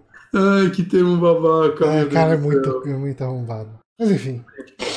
Próxima pergunta. Ah, você tem. Bom, já responderam, né? Todos. No lugar que gostaria de ir. Um, outra do Júlio aqui. Eu já deixei as do Júlio tudo junto. O último canal de YouTube que peguei para maratonar é um chamado Wang. Wang com H. Então, se fosse Wang não, sem H, era um, uma piroca. Mas não, é Wang com H. Que fala de mistérios e causos da internet e temas insólitos do Reddit. Você se interessa por esse tipo de conteúdo 100% cultura de nerd? Eu, eu assino esse canal. Ele, ele tem vídeos bem legais. Eu nunca vi. E uhum. não acredito que eu, que eu acompanhe coisas do tipo. Como assim 100% nerd? Defina. 100% cultura de nerd. Cara, ah, eu... é porque eu, eu acho que ele tá falando no sentido de que é um canal que tá falando da cultura internetica. Ah, então. Não, mas não é só cultura internet. Que, é que faz um tempo eu assisti esse canal. Né? Mas eu abri aqui um, por exemplo, é, um dos vídeos que eu vi dele é, recentemente, um vídeo novo, mas que eu vi até por pesquisa para o nosso podcast de Massacre da Serra Elétrica, é sobre o filme perdido no Massacre da Serra Elétrica, que seria um filme do Shop Top, né? Que é um personagem do segundo filme, que tem um filme dele que teoricamente foi quase inteiro gravado, mas nunca foi lançado. Existem cenas, né? O Buckethead ia ser o Leatherface nesse filme, é uma loucura. E ele fez um vídeo analisando toda a história, pegando entrevistas com o filho do Toby Hooper que estava produzindo, é, pegando tre os trechos que existem, saca? Esse tipo de coisa. Eu, eu não acho que isso é 100% nerd, eu acho que é um conteúdo bem interessante para quem se interessa por tema. Né? Agora, eu botando aqui no canal dele, tem um vídeo tipo The Forgotten Street Fighter Captain Sawada. Eu quero muito ver esse vídeo, eu nem sei o que é. Mas tem a foto de um personagem. Capitão tipo... Sawada era um personagem do filme do Street Fighter, não era? Então ele fez um vídeo sobre esse personagem. Ok. Perfeito. Então são umas coisas assim. Eu, eu, eu acho isso legal. Aqui, The Italian Godzilla. É um filme do Godzilla italiano. Porra, quero ver esse vídeo também. Tô botando tudo aqui na lista. Maravilha. É um canal legal, cara. Já tô assinando. Essa próxima pergunta. Não, antes da gente ir, ah, eu só pode, queria dizer que também tem um, um, eu tenho, eu tô maratonando um canal que é tipo isso, que é o Internet Historian. Hum. Que ele pega, assim, recentemente está fazendo uns vídeos maiores, que é, são é, docu quase documentários sobre coisas que aconteceram. Tipo, ele fez dois meses atrás, estou vendo aqui, o, o, sobre o naufrágio do Concorde, aquele na é, cruzeiro italiano, não sei se você se lembra. Uhum, sim. Uhum. Ele, que é um excelente vídeo. Ele fez um vídeo do melhorando no, o, o Engoodening do No Man's Sky também. Porra, eu, eu, esse é o único vídeo. Mas Aliás, eu tava assistindo, tava assistindo a Natália, que tá aí no, tá no chat aí, tá acompanhando a gente. Logo antes de, da gente começar a live, eu tava vendo a Natália jogando No Man's Sky, no canal dela. Aí, Fica aí jogar. essa informação completamente aleatória aqui pra vocês. Obrigado. Mas um beijo pra Natália. Mas eu gosto de conteúdos, acho legal. Uh, tá, próxima pergunta. É justificável, é mais justificável piratear jogos da Nintendo por ela ser uma empresa desgraçada que não baixa o preço de nada nunca? A gente respondeu essa. Já? Sim. Ah, sim, a gente respondeu. Respondeu. Sim. A eu... perguntinha da polêmica agora. Ah, pode responder, ô, ô Lojinha. Eu ah, acho justificável. Sim, é, cara, eu acho pirataria é tão, é tão caro que é completamente justificável, não só a Nintendo, qualquer outra coisa. Cara, se você não tem 300 reais, eu paguei 300 reais agora pra no jogo tirar foto de bichinho. Porra, tô com inveja do cara. Eu, eu preferi esse jogo do que Returnal. Quero deixar aqui claro, mas Johnny não queria esse. Aí... É, eu tô, tô, de boa de tirar foto de bichinho. Eu quero, eu quero jogar cinco vezes o Returnal e depois botar ele no meu backlog. eu tenho certeza que o Johnny vai dropar o Returnal. É. Ele tem uma carinha de jogo que o Johnny dropa. É. Mas eu quero ver jogos bonitos no Play 5. Que tá. É, é o que tem para hoje. Então tem que aproveitar, porque esse é um jogo que você joga. Você joga no lançamento ou você não joga nunca mais. Mas semana que vem tem Resident Evil. Mas tem que comprar Returnal, todo mundo tem que comprar Returnal, porque senão a Sony só vai investir no Last of Us. Aí, viu? Vai fazer remake do 2 também. Já vai engatilhar o remake do 2 junto com o do 1. então tem que jogar Returnal. Uh, bom, a, pergun a perguntinha da polêmica hoje aqui, do Anônimo. Entramos na, na área do Anônimo. Analisando friamente, vocês acham que o podcast do Márcio um podcast tranquilo de ouvir para um incel? Deixa eu beber uma água rapidinho. Cara, assim, é, vai. Eu, eu, eu não. Eu, falando, falando sério, eu não. Hum? É, é, para o incel ouvir, a pessoa que tá ouvindo que é o incel. Isso. É, não, ele não tá falando que o Márcio é incel nem nada do tipo. Uhum. Uh, eu acho que não. Até porque o Márcio é casado e com filho. Então... Uh, eu acho que não. Mas, ah, ah, cara, é, eu acho que o pessoal. É, eu acho que é fácil uh, extrapolar uh, isso para chegar nesse nível, porque é, eu acho que o podcast do Márcio ali Uh, principalmente o, o, PH, que sempre grava, ele não é necessariamente membro, mas ele tá em muitos Ai, podcasts. Ele tá chamando o PH de incel ao vivo. Não, não, mas é, ele, ele não é um cara que ele compra. Eu acho que eles todos, eles não são caras que compram o discurso. É, é, é muito difícil falar isso sem usar os termos que os incels usariam, mas eu acho que eles, é, eles são é, mais progressistas do que, do que não progressistas, mas uhum. eles não entram na onda da lacração do ativismo.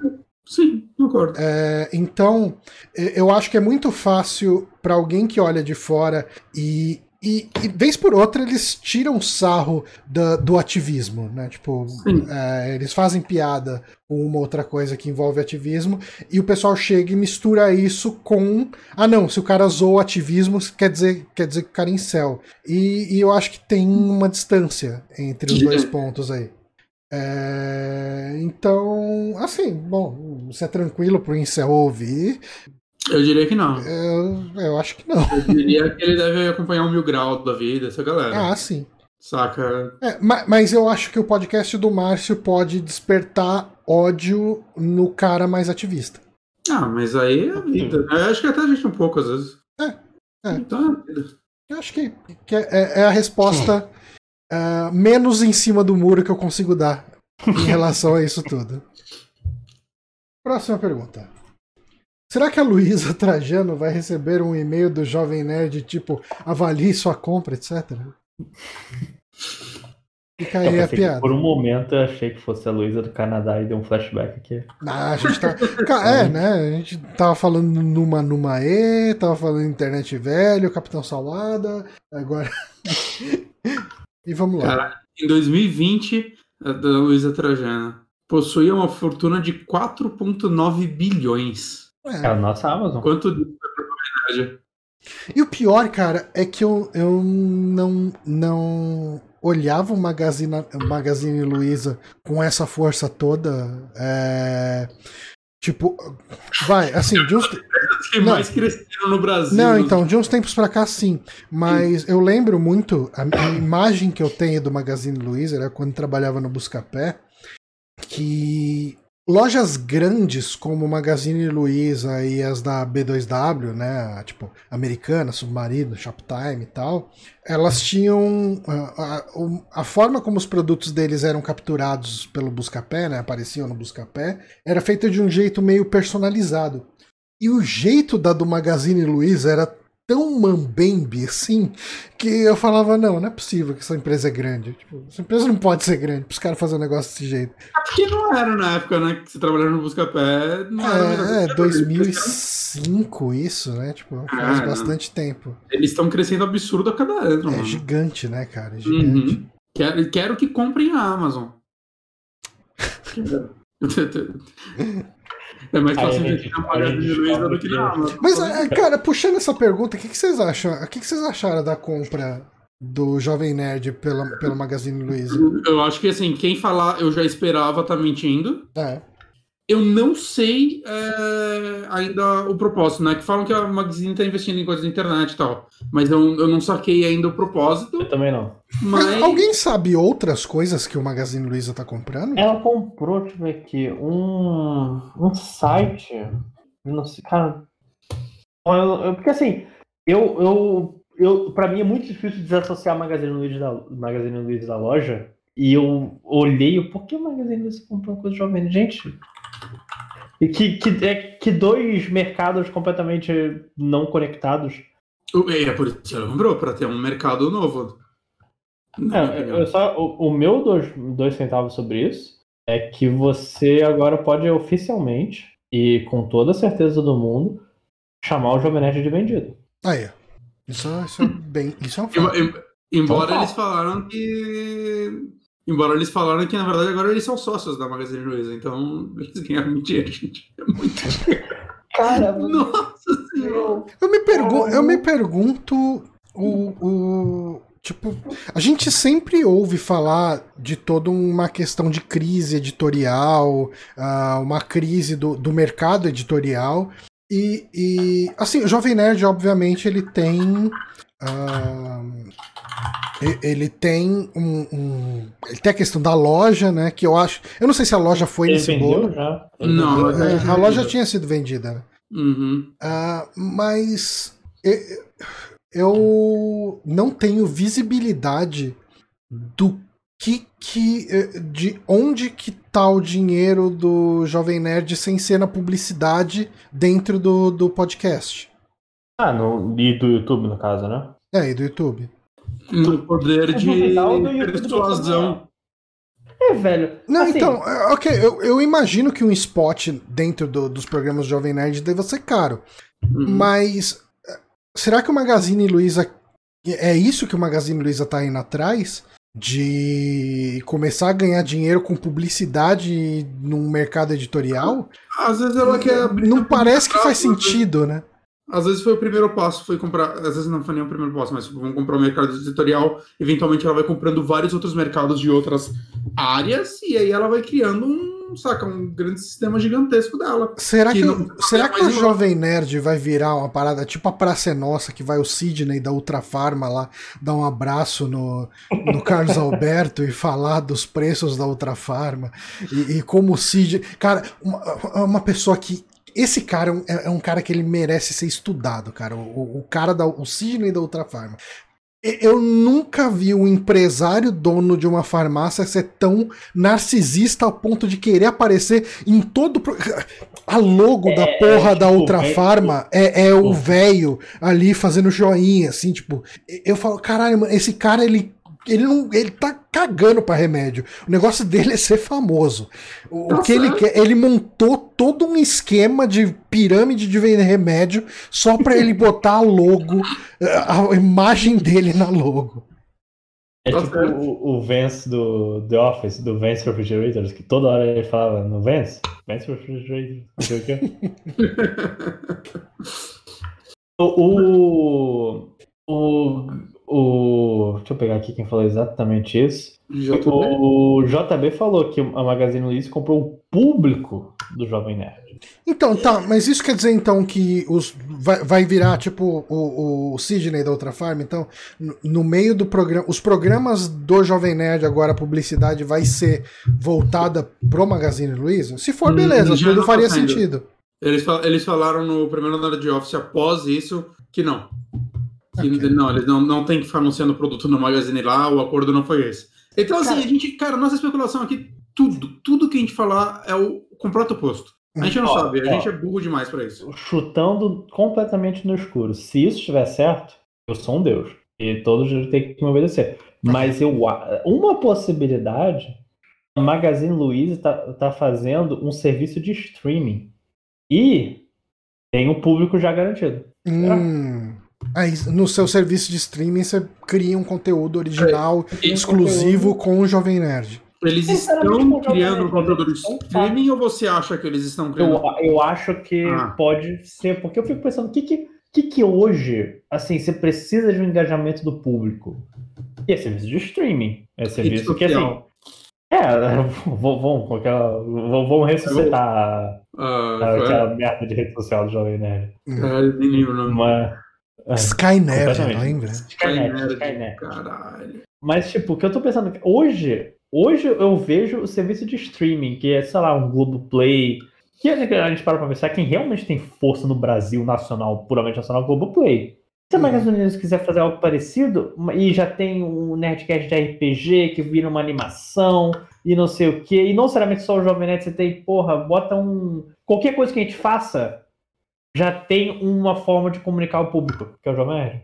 Uhum. É. A gente vai. Eu acho que isso é uma coisa Se que fatalmente a gente vai descobrir quando começar a acontecer. Se a Magazine Luiza falir, acaba o Nerdcast, então? Eu acho é que alguém vai comprar, né? Daí talvez a Van compre, sei lá. Cara, eu, eu a, a, piada na internet era que o, a Van ia comprar o Ei Nerd. Ah, é? É uma piada quando tem chance de acontecer. Ok. Mas o. Não, só antes. Cara, se eu fosse Jovem Nerd, já tinha vendido isso há tanto tempo. Mas há mas, tanto tempo. Mas o meu é acordo não ia ser, vou continuar aqui, não. Ia ser outro. É, eu vou continuar, cara. Vou acabar. Foda-se. Acabou, vou, vou deletar minha conta no Twitter, vou pra uma mas, ilha nas Maldivas. E Mano, eles conseguem muita coisa ainda com a fama deles, que eles iam começar a conseguir menos se eles dependessem só do dinheiro deles. Eles têm que gastar o dinheiro deles pra fazer as coisas. É. Saca? Pras viagens. Não, cara, eu, eu acho que eles fizeram certinho, cara. Eles tinham noção do, do. Eu não tô falando que, que as pessoas iam julgar tanto se eles tivessem feito essa venda antes. Mas eu acho que eles fizeram direitinho. Eles tinham plena noção do poder deles, cara. Uhum. E, e, ser comprado pelo Magazine Luiza é, é, não tem como ter sido um negócio ruim para eles. Sim. Próxima pergunta. Faz um top 3 seu e do Bonatti. Cara, essa aqui foi, né? A gente já foi, acho. Será que eu não, não deletei tudo, então, as perguntas do backlog? Existe a chance. Mas a anterior não foi. Então você não deletou tudo, mas embaralhou. Pode ser. Aí, você não É que na verdade, é que assim, na verdade eu puxei algumas perguntas que das novas. É... Geralmente eu deixo as perguntas antigas no topo da lista, né? E daí as mais novas vão lá pro final, as do, dos anônimos. Né? Uhum. É... Só que quando eu vejo que é uma pergunta de anônimo sobre um tema recente, eu tento puxar para cima. Entendeu? Então talvez as perguntas que apareçam aqui todas já foram respondidas. Uh, vocês preferem o último chefe que começa difícil e fica fácil ou o inverso? Eu acho que os dois métodos dá para funcionar bem, mas eu acho que eu prefiro o inverso, saca? Que, que, que você aprende, que você aprende algo na primeira luta e né, na primeira parte e na segunda você tem que evoluir sobre isso, né? Mas ao mesmo tempo eu acho legal, muita gente critica isso, mas eu gosto de jogos que ah, eventualmente você vai pegar uma espada muito forte que quebra o jogo, saca? Que na verdade o, o final. Eu tô fazendo live do Demon Souls. Eu vejo muita gente reclamar do último, último, último chefe dele. Né? Porque acontece, o último chefe dele é o False King.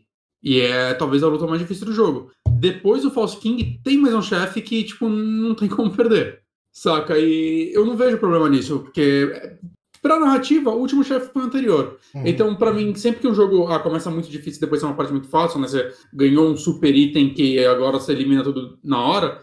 O final do jogo, na verdade, foi a etapa anterior a você pegar esse item. E você pegar esse item é só tipo, porra, curte esse final aí, saca? Você avançou até isso, agora você merece aniquilar tudo com um golpe. Eu, eu, eu gosto disso, eu acho legal também. É, eu não vejo problema. É, é um Cara, eu acho que eu prefiro, assim, se tiver que escolher entre os dois, eu acho que eu prefiro o que começa difícil e fica um pouco mais fácil. Hum. Uh, porque chefe geralmente é uma coisa que você tá preparado para morrer muito, né? Último chefe você tá preparado para morrer diversas vezes. Fica aí minha experiência recente com o Steam uh, no Sekiro.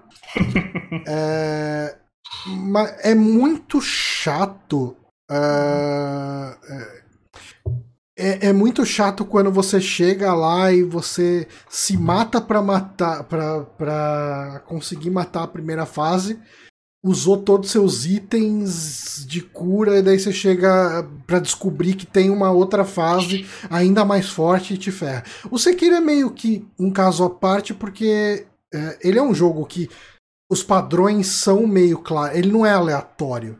Existem uhum. padrões ali e é o famoso get good, né? Você tem que ficar bom. Mas eu, eu, assim, escolhendo entre esses dois, eu gosto da ideia de, ok, eu sou fodão agora, eu vou esfregar. Você me deu trabalho ali naquele começo, mas agora eu vou esfregar a sua cara no chão. Uhum. Ok, eu, eu, eu gosto disso. Lojinha. É, eu, eu acho que o problema é se você quiser fazer um chefe logo de cara forte e, depois ir, ir, do difícil, você morrer, depois do fácil, se você morrer depois da parte difícil, você pensa, caralho, eu vou ter que voltar enfrentar esse filho da puta de novo. Então eu prefiro do jeito padrão, eu sou um cara chato aí. Segue a ordem lógica das coisas. Justo. Não, mas eu, eu entendo o apelo. Ah, eu também. Eu acho que tem que, é, tipo, se for bem feito, os dois jeitos são legais. Se for mal feito, os dois jeitos são ruins, saca? Uhum. Não tem regra. É. Ah, pergunta para mim agora. Então vou, vou lá tomar uma água. Johnny, como foi a parte burocrática de trocar de emprego durante a pandemia? Entrega de equipamento para empresa velha, receber equipamento novo, atualização de carteira de trabalho, assinar novo contrato, etc. Cara, eu vou te falar que eu tive que sair de casa. Tá, eu tive que sair de casa algumas vezes para isso. Uh, e na empresa nova eu fui uma vez só para buscar o notebook. E talvez desse para resolver isso com um, um, motoboy, alguma coisa, porque na empresa antiga eu devolvi meu notebook com, com um motoboy, um courier, então acho que nada impediria eu, de, eu receber o, o, notebook novo nesse esquema. Né? Uhum. Uh, mas, incrivelmente, assim, a empresa nova. a quarentena, entendi, Johnny. Ah, cara, eu, toda semana eu vou uma vez, uma vez por semana eu vou no mercado, então furar a quarentena já fura. João. É... Festa logo. Chama todo mundo. Cara, eu tive uma experiência tão ruim. Eu tive uma experiência tão ruim pedindo delivery de mercado, de coisa que não veio certa, e coisa ah, que tá, é que eu falei, não, foda-se, eu vou no mercado, tomo cuidado, vou de máscara, álcool gel. Cheira os produtos antes de comprar pra ver se tá na validade. Lambo tudo, é isso aí. é, mas enfim, a contratação na empresa nova foi tudo muito digital, uh, tanto quanto podia. Assim, a única coisa que eu tive que fazer de verdade. Bom, teve duas coisas, né? O exame uh, admissional, que eu tive que ir num lugar lá para fazer, uhum. e. e pegar o notebook. Né? Uhum. Na outra empresa, é, a empresa da onde eu saí, eu tive que ir nos lugares para mandar imprimir coisa, porque tinha coisa. Tipo, o formulário de cancelamento do plano de saúde tinha que obrigatoriamente ser preenchido a caneta. Cancelamento é foda, né, Johnny?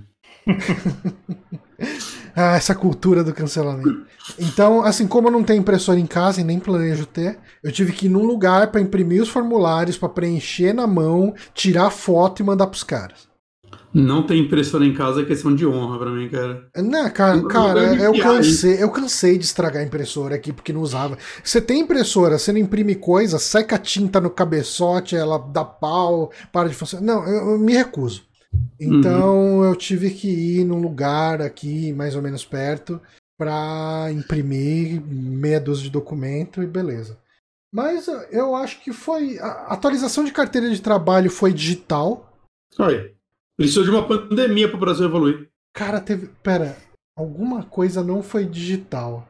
Putz, é. Na, na empresa nova, eu tive que tirar foto de todas as folhas da carteira de trabalho que tivesse alguma coisa preenchida. Ok. Então foi, foi bem chato, né? Abrir, tira foto. Folheia, tira foto.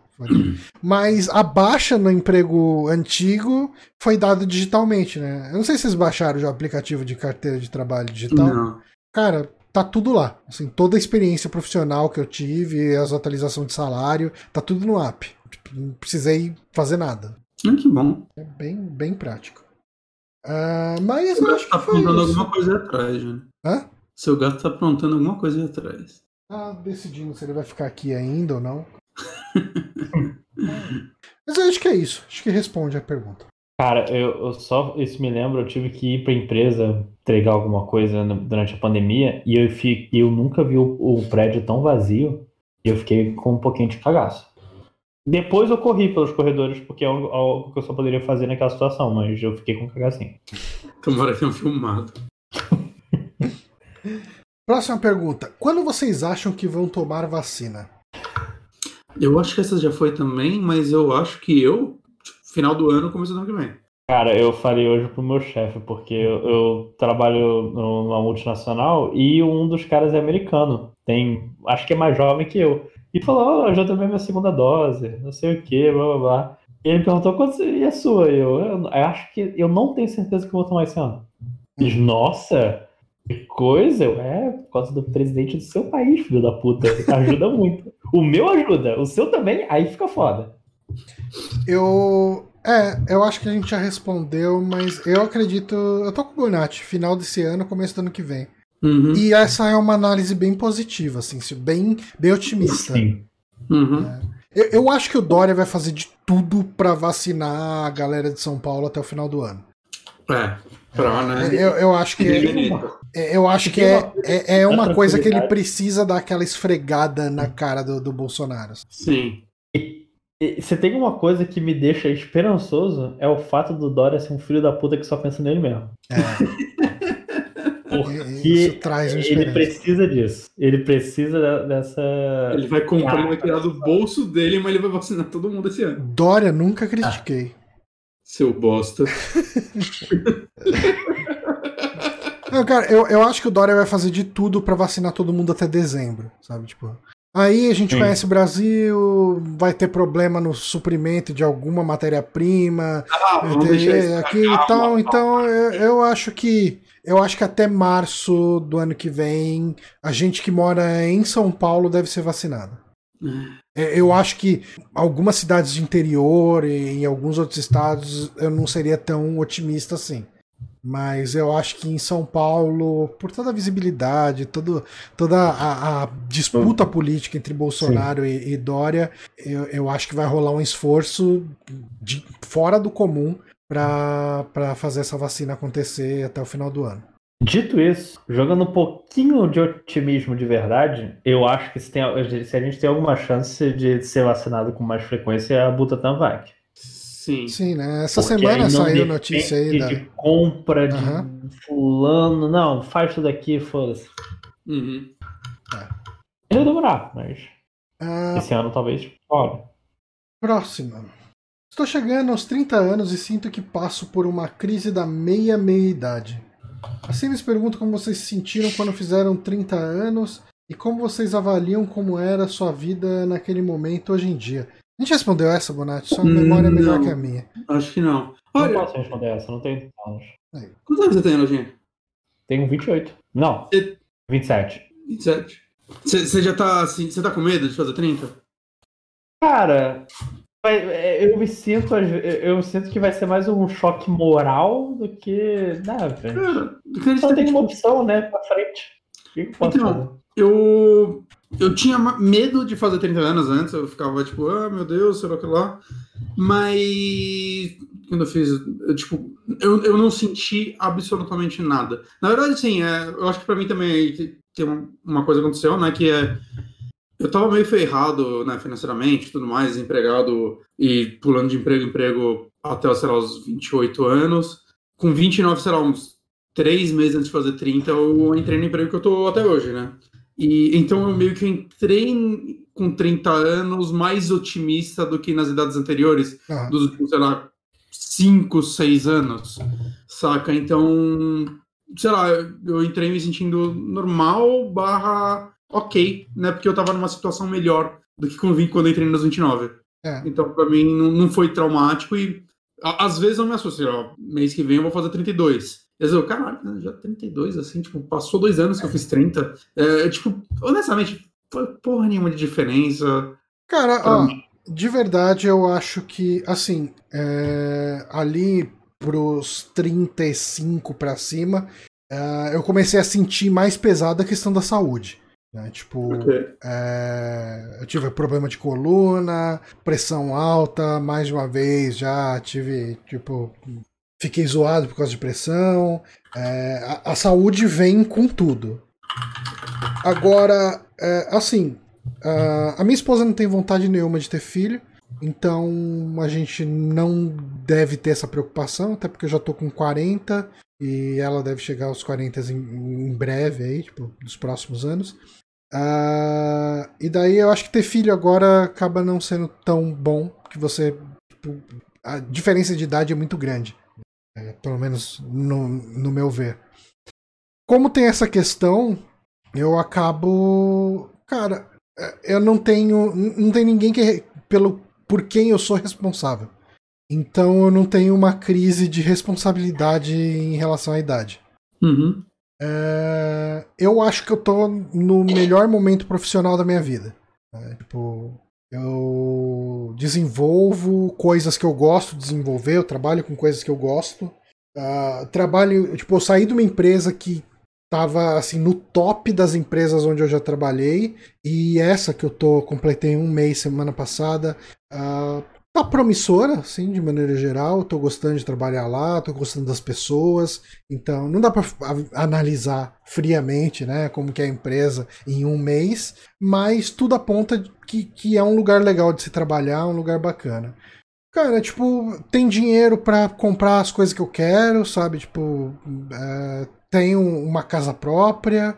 É, eu não sei, eu, eu não me sinto em qualquer tipo de crise existencial por causa da idade. Eu acho que é mais a questão da saúde que me preocupa. Cara, nas últimas duas semanas a gente viu é, umas dubladoras, né, que fizeram parte da nossa infância aí morrendo, né? Tipo, uhum. uh, essa semana foi a dubladora lá da Arlequina, da, Lind da Florzinha, né? Tipo, uh, eu não vou lembrar o nome delas, infelizmente. Mas você vê pessoas que são relativamente novas, né, 50 e poucos anos, que há 20 anos atrás parecia, pareceria um abismo, fala, porra, 50 anos a pessoa é anciã, não sei o quê.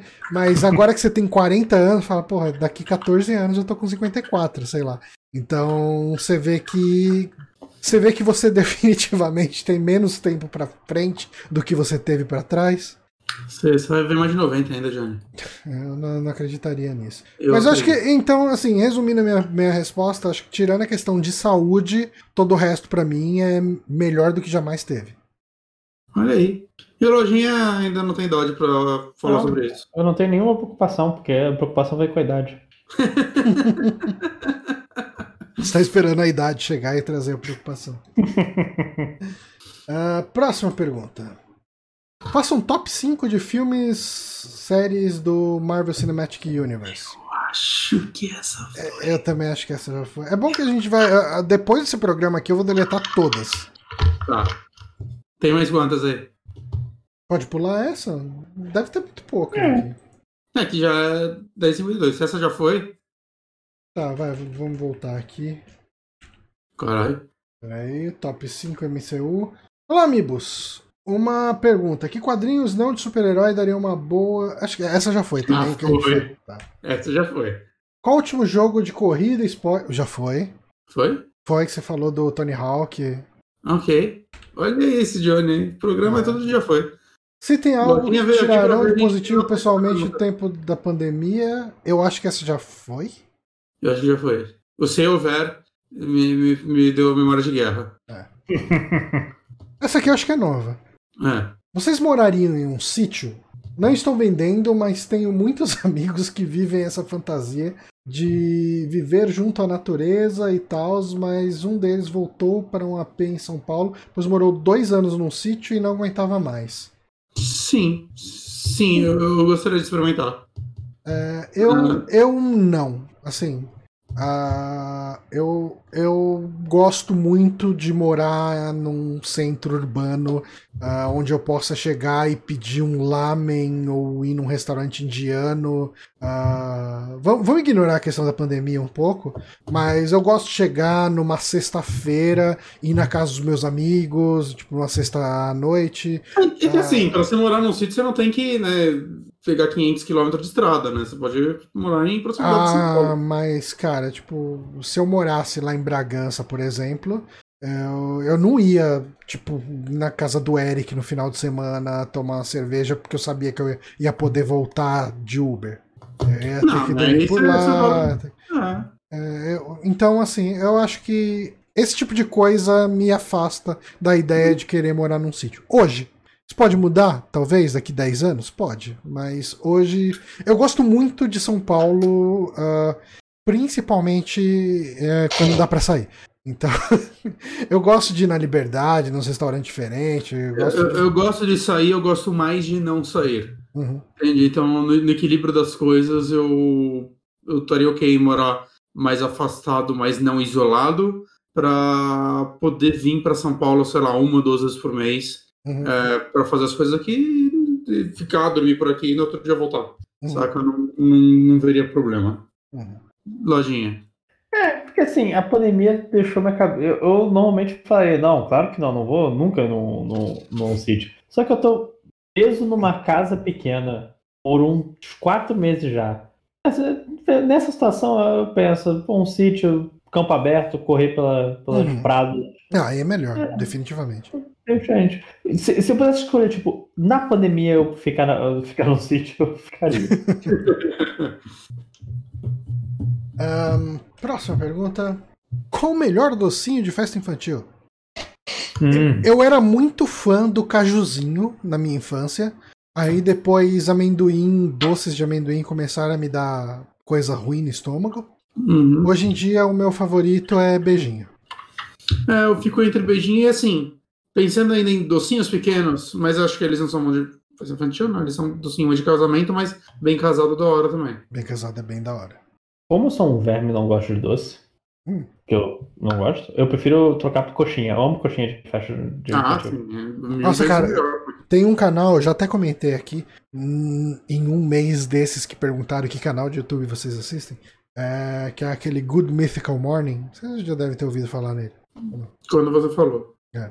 E eles têm um quadro que eles gravam, sei lá, uma vez por mês, uma vez a cada dois meses, que eles recebem umas comidas. Uh, eles têm um cozinheiro, o cara é foda pra caralho. Uh, e o cara prepara comidas ao redor do mundo. E eles precisam descobrir. Eles têm um mapa, um mapa mundi, eles têm uns dardos. Eles precisam acertar um dardo no país que eles acham que aquela comida é, né? E a temática do programa dessa semana foram massas fritas, né? Dog, sei lá, né? é, tem um nome em inglês. Né? E eles tiveram que comer coxinha para ver, adivinhar de que país que era, o que, que era aquilo. E um dos caras lá falou: Isso é uma das melhores coisas que eu comi na minha vida. E não tô nem falando só daqui desse programa, tô falando da minha vida inteira. Eu falei, cara, coxinha é muito foda. Coxinha é muito top tier de comida, né, cara? Sim. Sim. Eu, eu, eu, eu gosto mais de bolinho de queijo, mas coxinha é top. É. Ah, tá aí, coxinha é o doce de, de festa infantil que o, o Lojinha mais gosta. Eu já comi coxinha com leite condensado, é um doce? Acho que é. Ou é só uma mistura? Porque às vezes só misturar uma coisa doce é só. Não, quando você mastigava, você sentia que você estava comendo uma coisa salgada ou uma coisa doce? Porque assim, muita, muitas comidas doce têm uma base que é relativamente salgada, mas você ainda enxerga aquilo como uma comida então, doce. Não lembro. Por exemplo, um arroz com uva pássaro é uma comida salgada. Você tem momentos de doce. adocicada. Uma rabanada, uma rabanada já é. Não, rabanada também. Uma rabanada é uma comida salgada que tem uma cobertura de açúcar. Eu tava na casa de um amigo, a gente tava, tipo, bem bêbado, bem. E bateu muita fome, a gente falou, vamos fazer umas coxinhas. E aí a gente tacou para fazer coxinha. Tipo, deve ter 18 anos, a gente não sabia cozinhar um ovo. A gente fez as coxinhas, elas saíram lindas, assim. Assim que a gente mordeu, elas estavam congeladas dentro, porque a gente fez, comeu no fogo alto. Fez o, no forno, fogo alto, né? Gente não sabia desse pra mim, esse aumentou o fogo, faz mais rápido. é, é assim. Por que será que o pessoal não faz cinco boca grande no fogão, né? Tipo... Não faz sentido. As pessoas são muito burras. Aí a gente fez isso, e a coxinha tava congelada por dentro. E, e, tipo, não tinha como a gente tacar de volta lá e refazer, porque ia queimar. E a gente falou, mano, a gente tem que salvar isso, que é a única comida que tem aqui. A gente achou um pote de doce de leite condensado, a gente virou em cima da coxinha e comeu. Eu não lembro do gosto. Faz muitos anos. Quem nunca fez uma coisa dessas, não é mesmo? Mais de uma vez. O tempo é inteiro, o tempo inteiro. Uh, mais pergunta. Qual a melhor coisa para acordar de manhã? Abrir os olhos.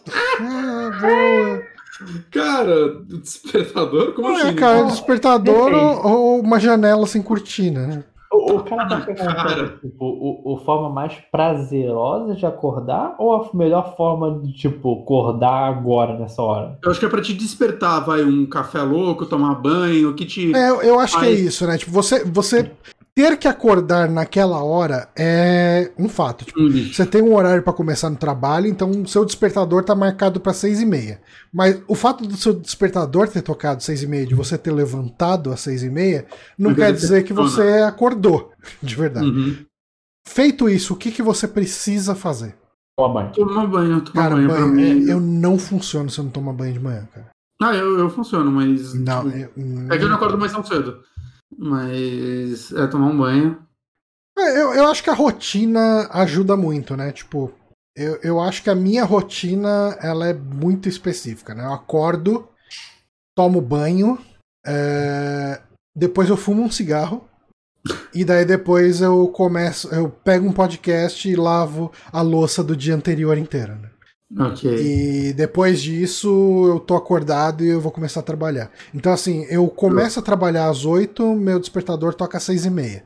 Nossa senhora, Johnny! É... Você tá de home office, que porra é essa, meu irmão? É, mas é isso. Eu acordo 15 minutos antes de começar a trabalhar. Não, porque eu vou lavar a louça do, do dia inteiro anterior. Nossa senhora, seis e meia da manhã, me deu dor de cabeça. Não, é, mas é. Tá louco. Caralho, mano. É, é, é assim, é... ah, e o café da manhã, obviamente, né? Tipo, é... Eu não consigo tomar café assim que eu acordo, só consigo comer tipo uma hora depois, assim. É, eu, eu, eu, não consigo, eu fico enjoado. Bom, bem ou mal, eu acabo comendo uma, uma hora depois.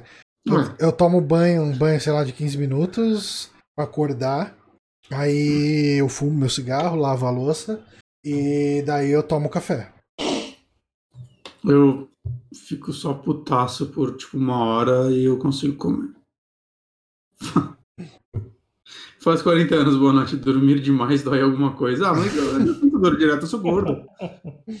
Próxima. É, a lojinha respondeu a rotina dele da manhã? Vou tomar banho. Tomar só, banho só tomar ou... banho é o suficiente. Não, que assim, pra acordar sim, mas aí eu vou. Porque assim, eu tenho problema às vezes quando eu acordo muito, muito em cima da hora, eu pulo café da manhã, que não é uma boa. Não. Não é uma boa rotina, mas é algo que tenho que melhorar. Motion Sick. Aos 40 anos, viver dói. é bem isso. E, e, não, cara, e o pior é que isso é muito real. É, parece piada do Yamekil, mas que ele falou aí, dormir, de, dormir demais dói alguma coisa. Final de semana, geralmente eu durmo até mais tarde, né? Tipo, vou dormir até umas 9, 9 e meia, 10 horas, sei lá. Eu acordo quebrado, cara, quebrado. Ah, não. Com dor nas costas. Eu preciso trocar meu colchão, cara. Não, não tá rolando. Mas, é, eu, cara, é, pode ser questão do peso, pode ser questão do colchão, pode ser Muita questão coisa. da idade, pode ser coluna, pode ser um monte de coisa. Eu sei que se eu durmo, tipo, uma 10 horas seguida, eu acordo destruído, assim, as costas quebradas. Então eu até prefiro acordar mais hum. cedo. Não, no final de semana eu acordo umas 10 horas, mas eu vou dormir normalmente umas 2, 3 da manhã, então. Uhum. Eu, eu sigo dormindo mais ou menos a mesma quantidade de horas, talvez uma hora mais, duas horas. Ah, cara, tem pouquíssimas perguntas a mais aqui. Vamos só conferir aqui. Cara, tem quatro perguntas. Vamos matar elas, daí a gente não vai ter o problema de pergunta repetida no mês que vem. Bora. Resident Evil 1 é Metroidvania? Cara, não. então, é, é, eu lembro que quando.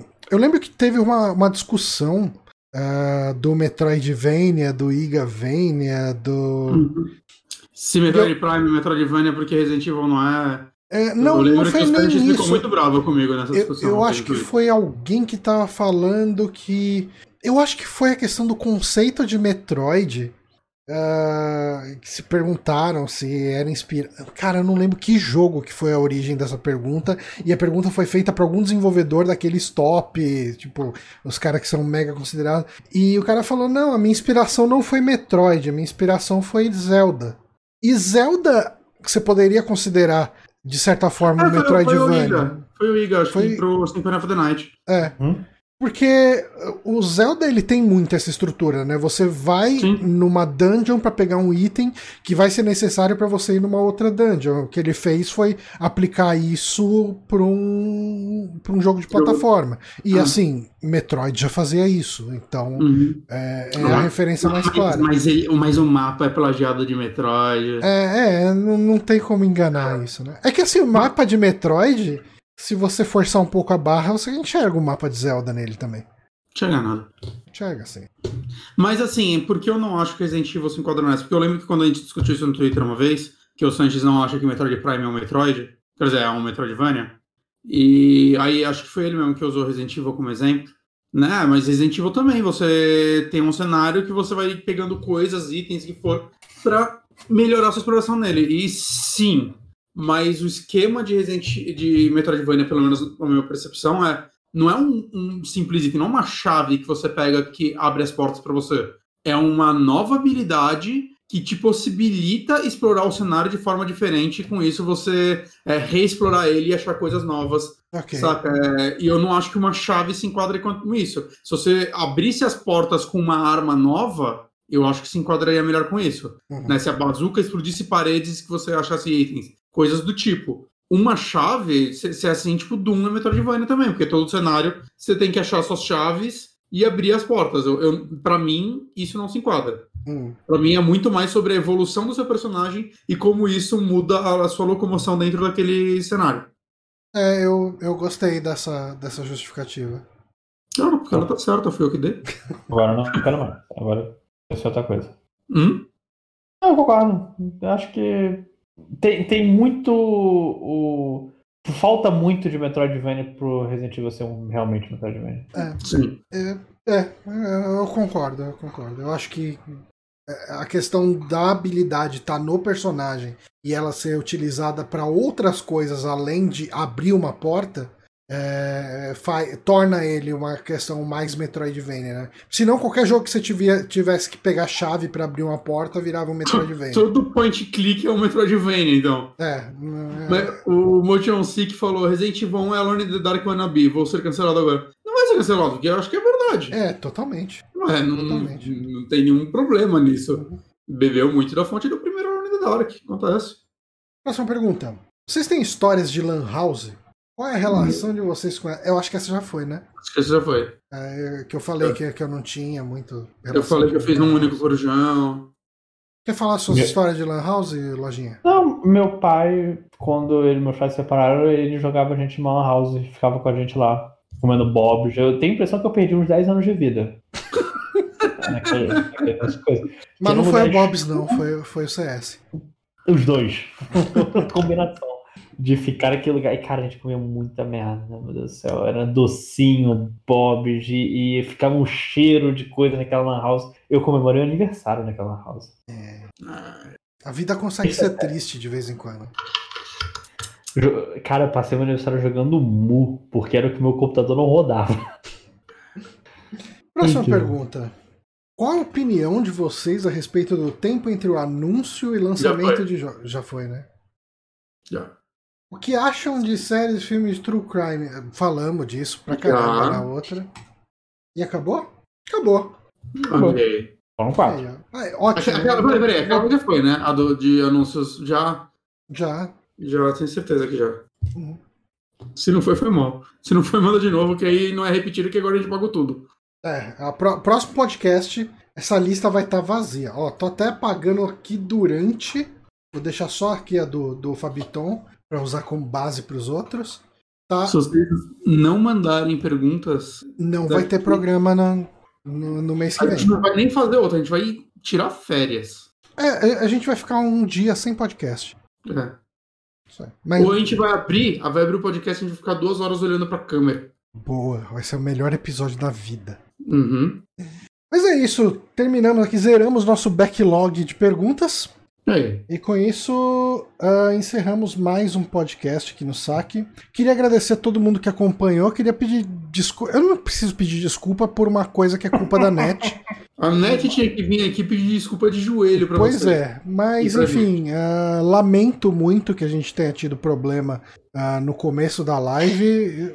Deu uma hora aí que desembestou, assim, tipo, e, é, não, melhorou. É, e, e parou de dropar frame, tá, tá um tempão aqui com o mesmo número de frame dropped. Aí. Faz uma live agora, Johnny. Boa. uh, mas, enfim, queria agradecer principalmente aqui o Lojinha, que, que nos abrilhantou aqui com, com a sabedoria da sua vida e tirou as dúvidas dos nossos ouvintes. Estou aqui para levar as pessoas para o mau caminho. Eu, eu acho que é o único caminho que existe. É um mau caminho. Agradecer também ao queridíssimo Bonatti. Eba. E um agradecimento aí, especial aos nossos amiguinhos que assinaram com o Prime hoje, que foi o Danilo AJ e o Fabito. Queridíssimos, muito obrigado pela, pelas assinaturas de Prime. Eles mantêm, elas mantêm esse site vivo. Um, para encerrar esse podcast, a gente não costuma fazer isso em podcast, mas hoje eu tô, tô me sentindo benevolente. Benevolente. Muito obrigado pela palavra. ela era, era ela que eu queria.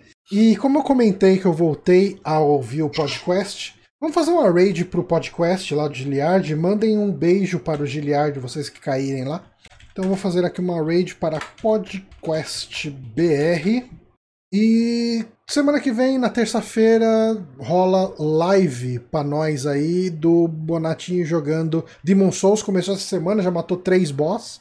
Uhum. E... É, é speedrun. Speedrun, cara. Vai, vai terminar e... em, em três lives. E vale falar, né, que agora essas lives a gente tá salvando no Amibus TV. É, que é tá youtube.com barra Amibolândia. Então... É, é Amibolândia? Não, o nome do canal é Super Amigos TV, mas se você digitar youtube.com barra Amibolândia, você cai lá. Aí, pouco confuso. Pouco confuso. É, a partir de agora vai ser assim, né? Lá os podcasts inteiros e as lives e o, o canal principal os trechos. Exato. Bom, estamos indo nessa. Até semana que vem, pessoal. Um abraço. Beijos. Eu...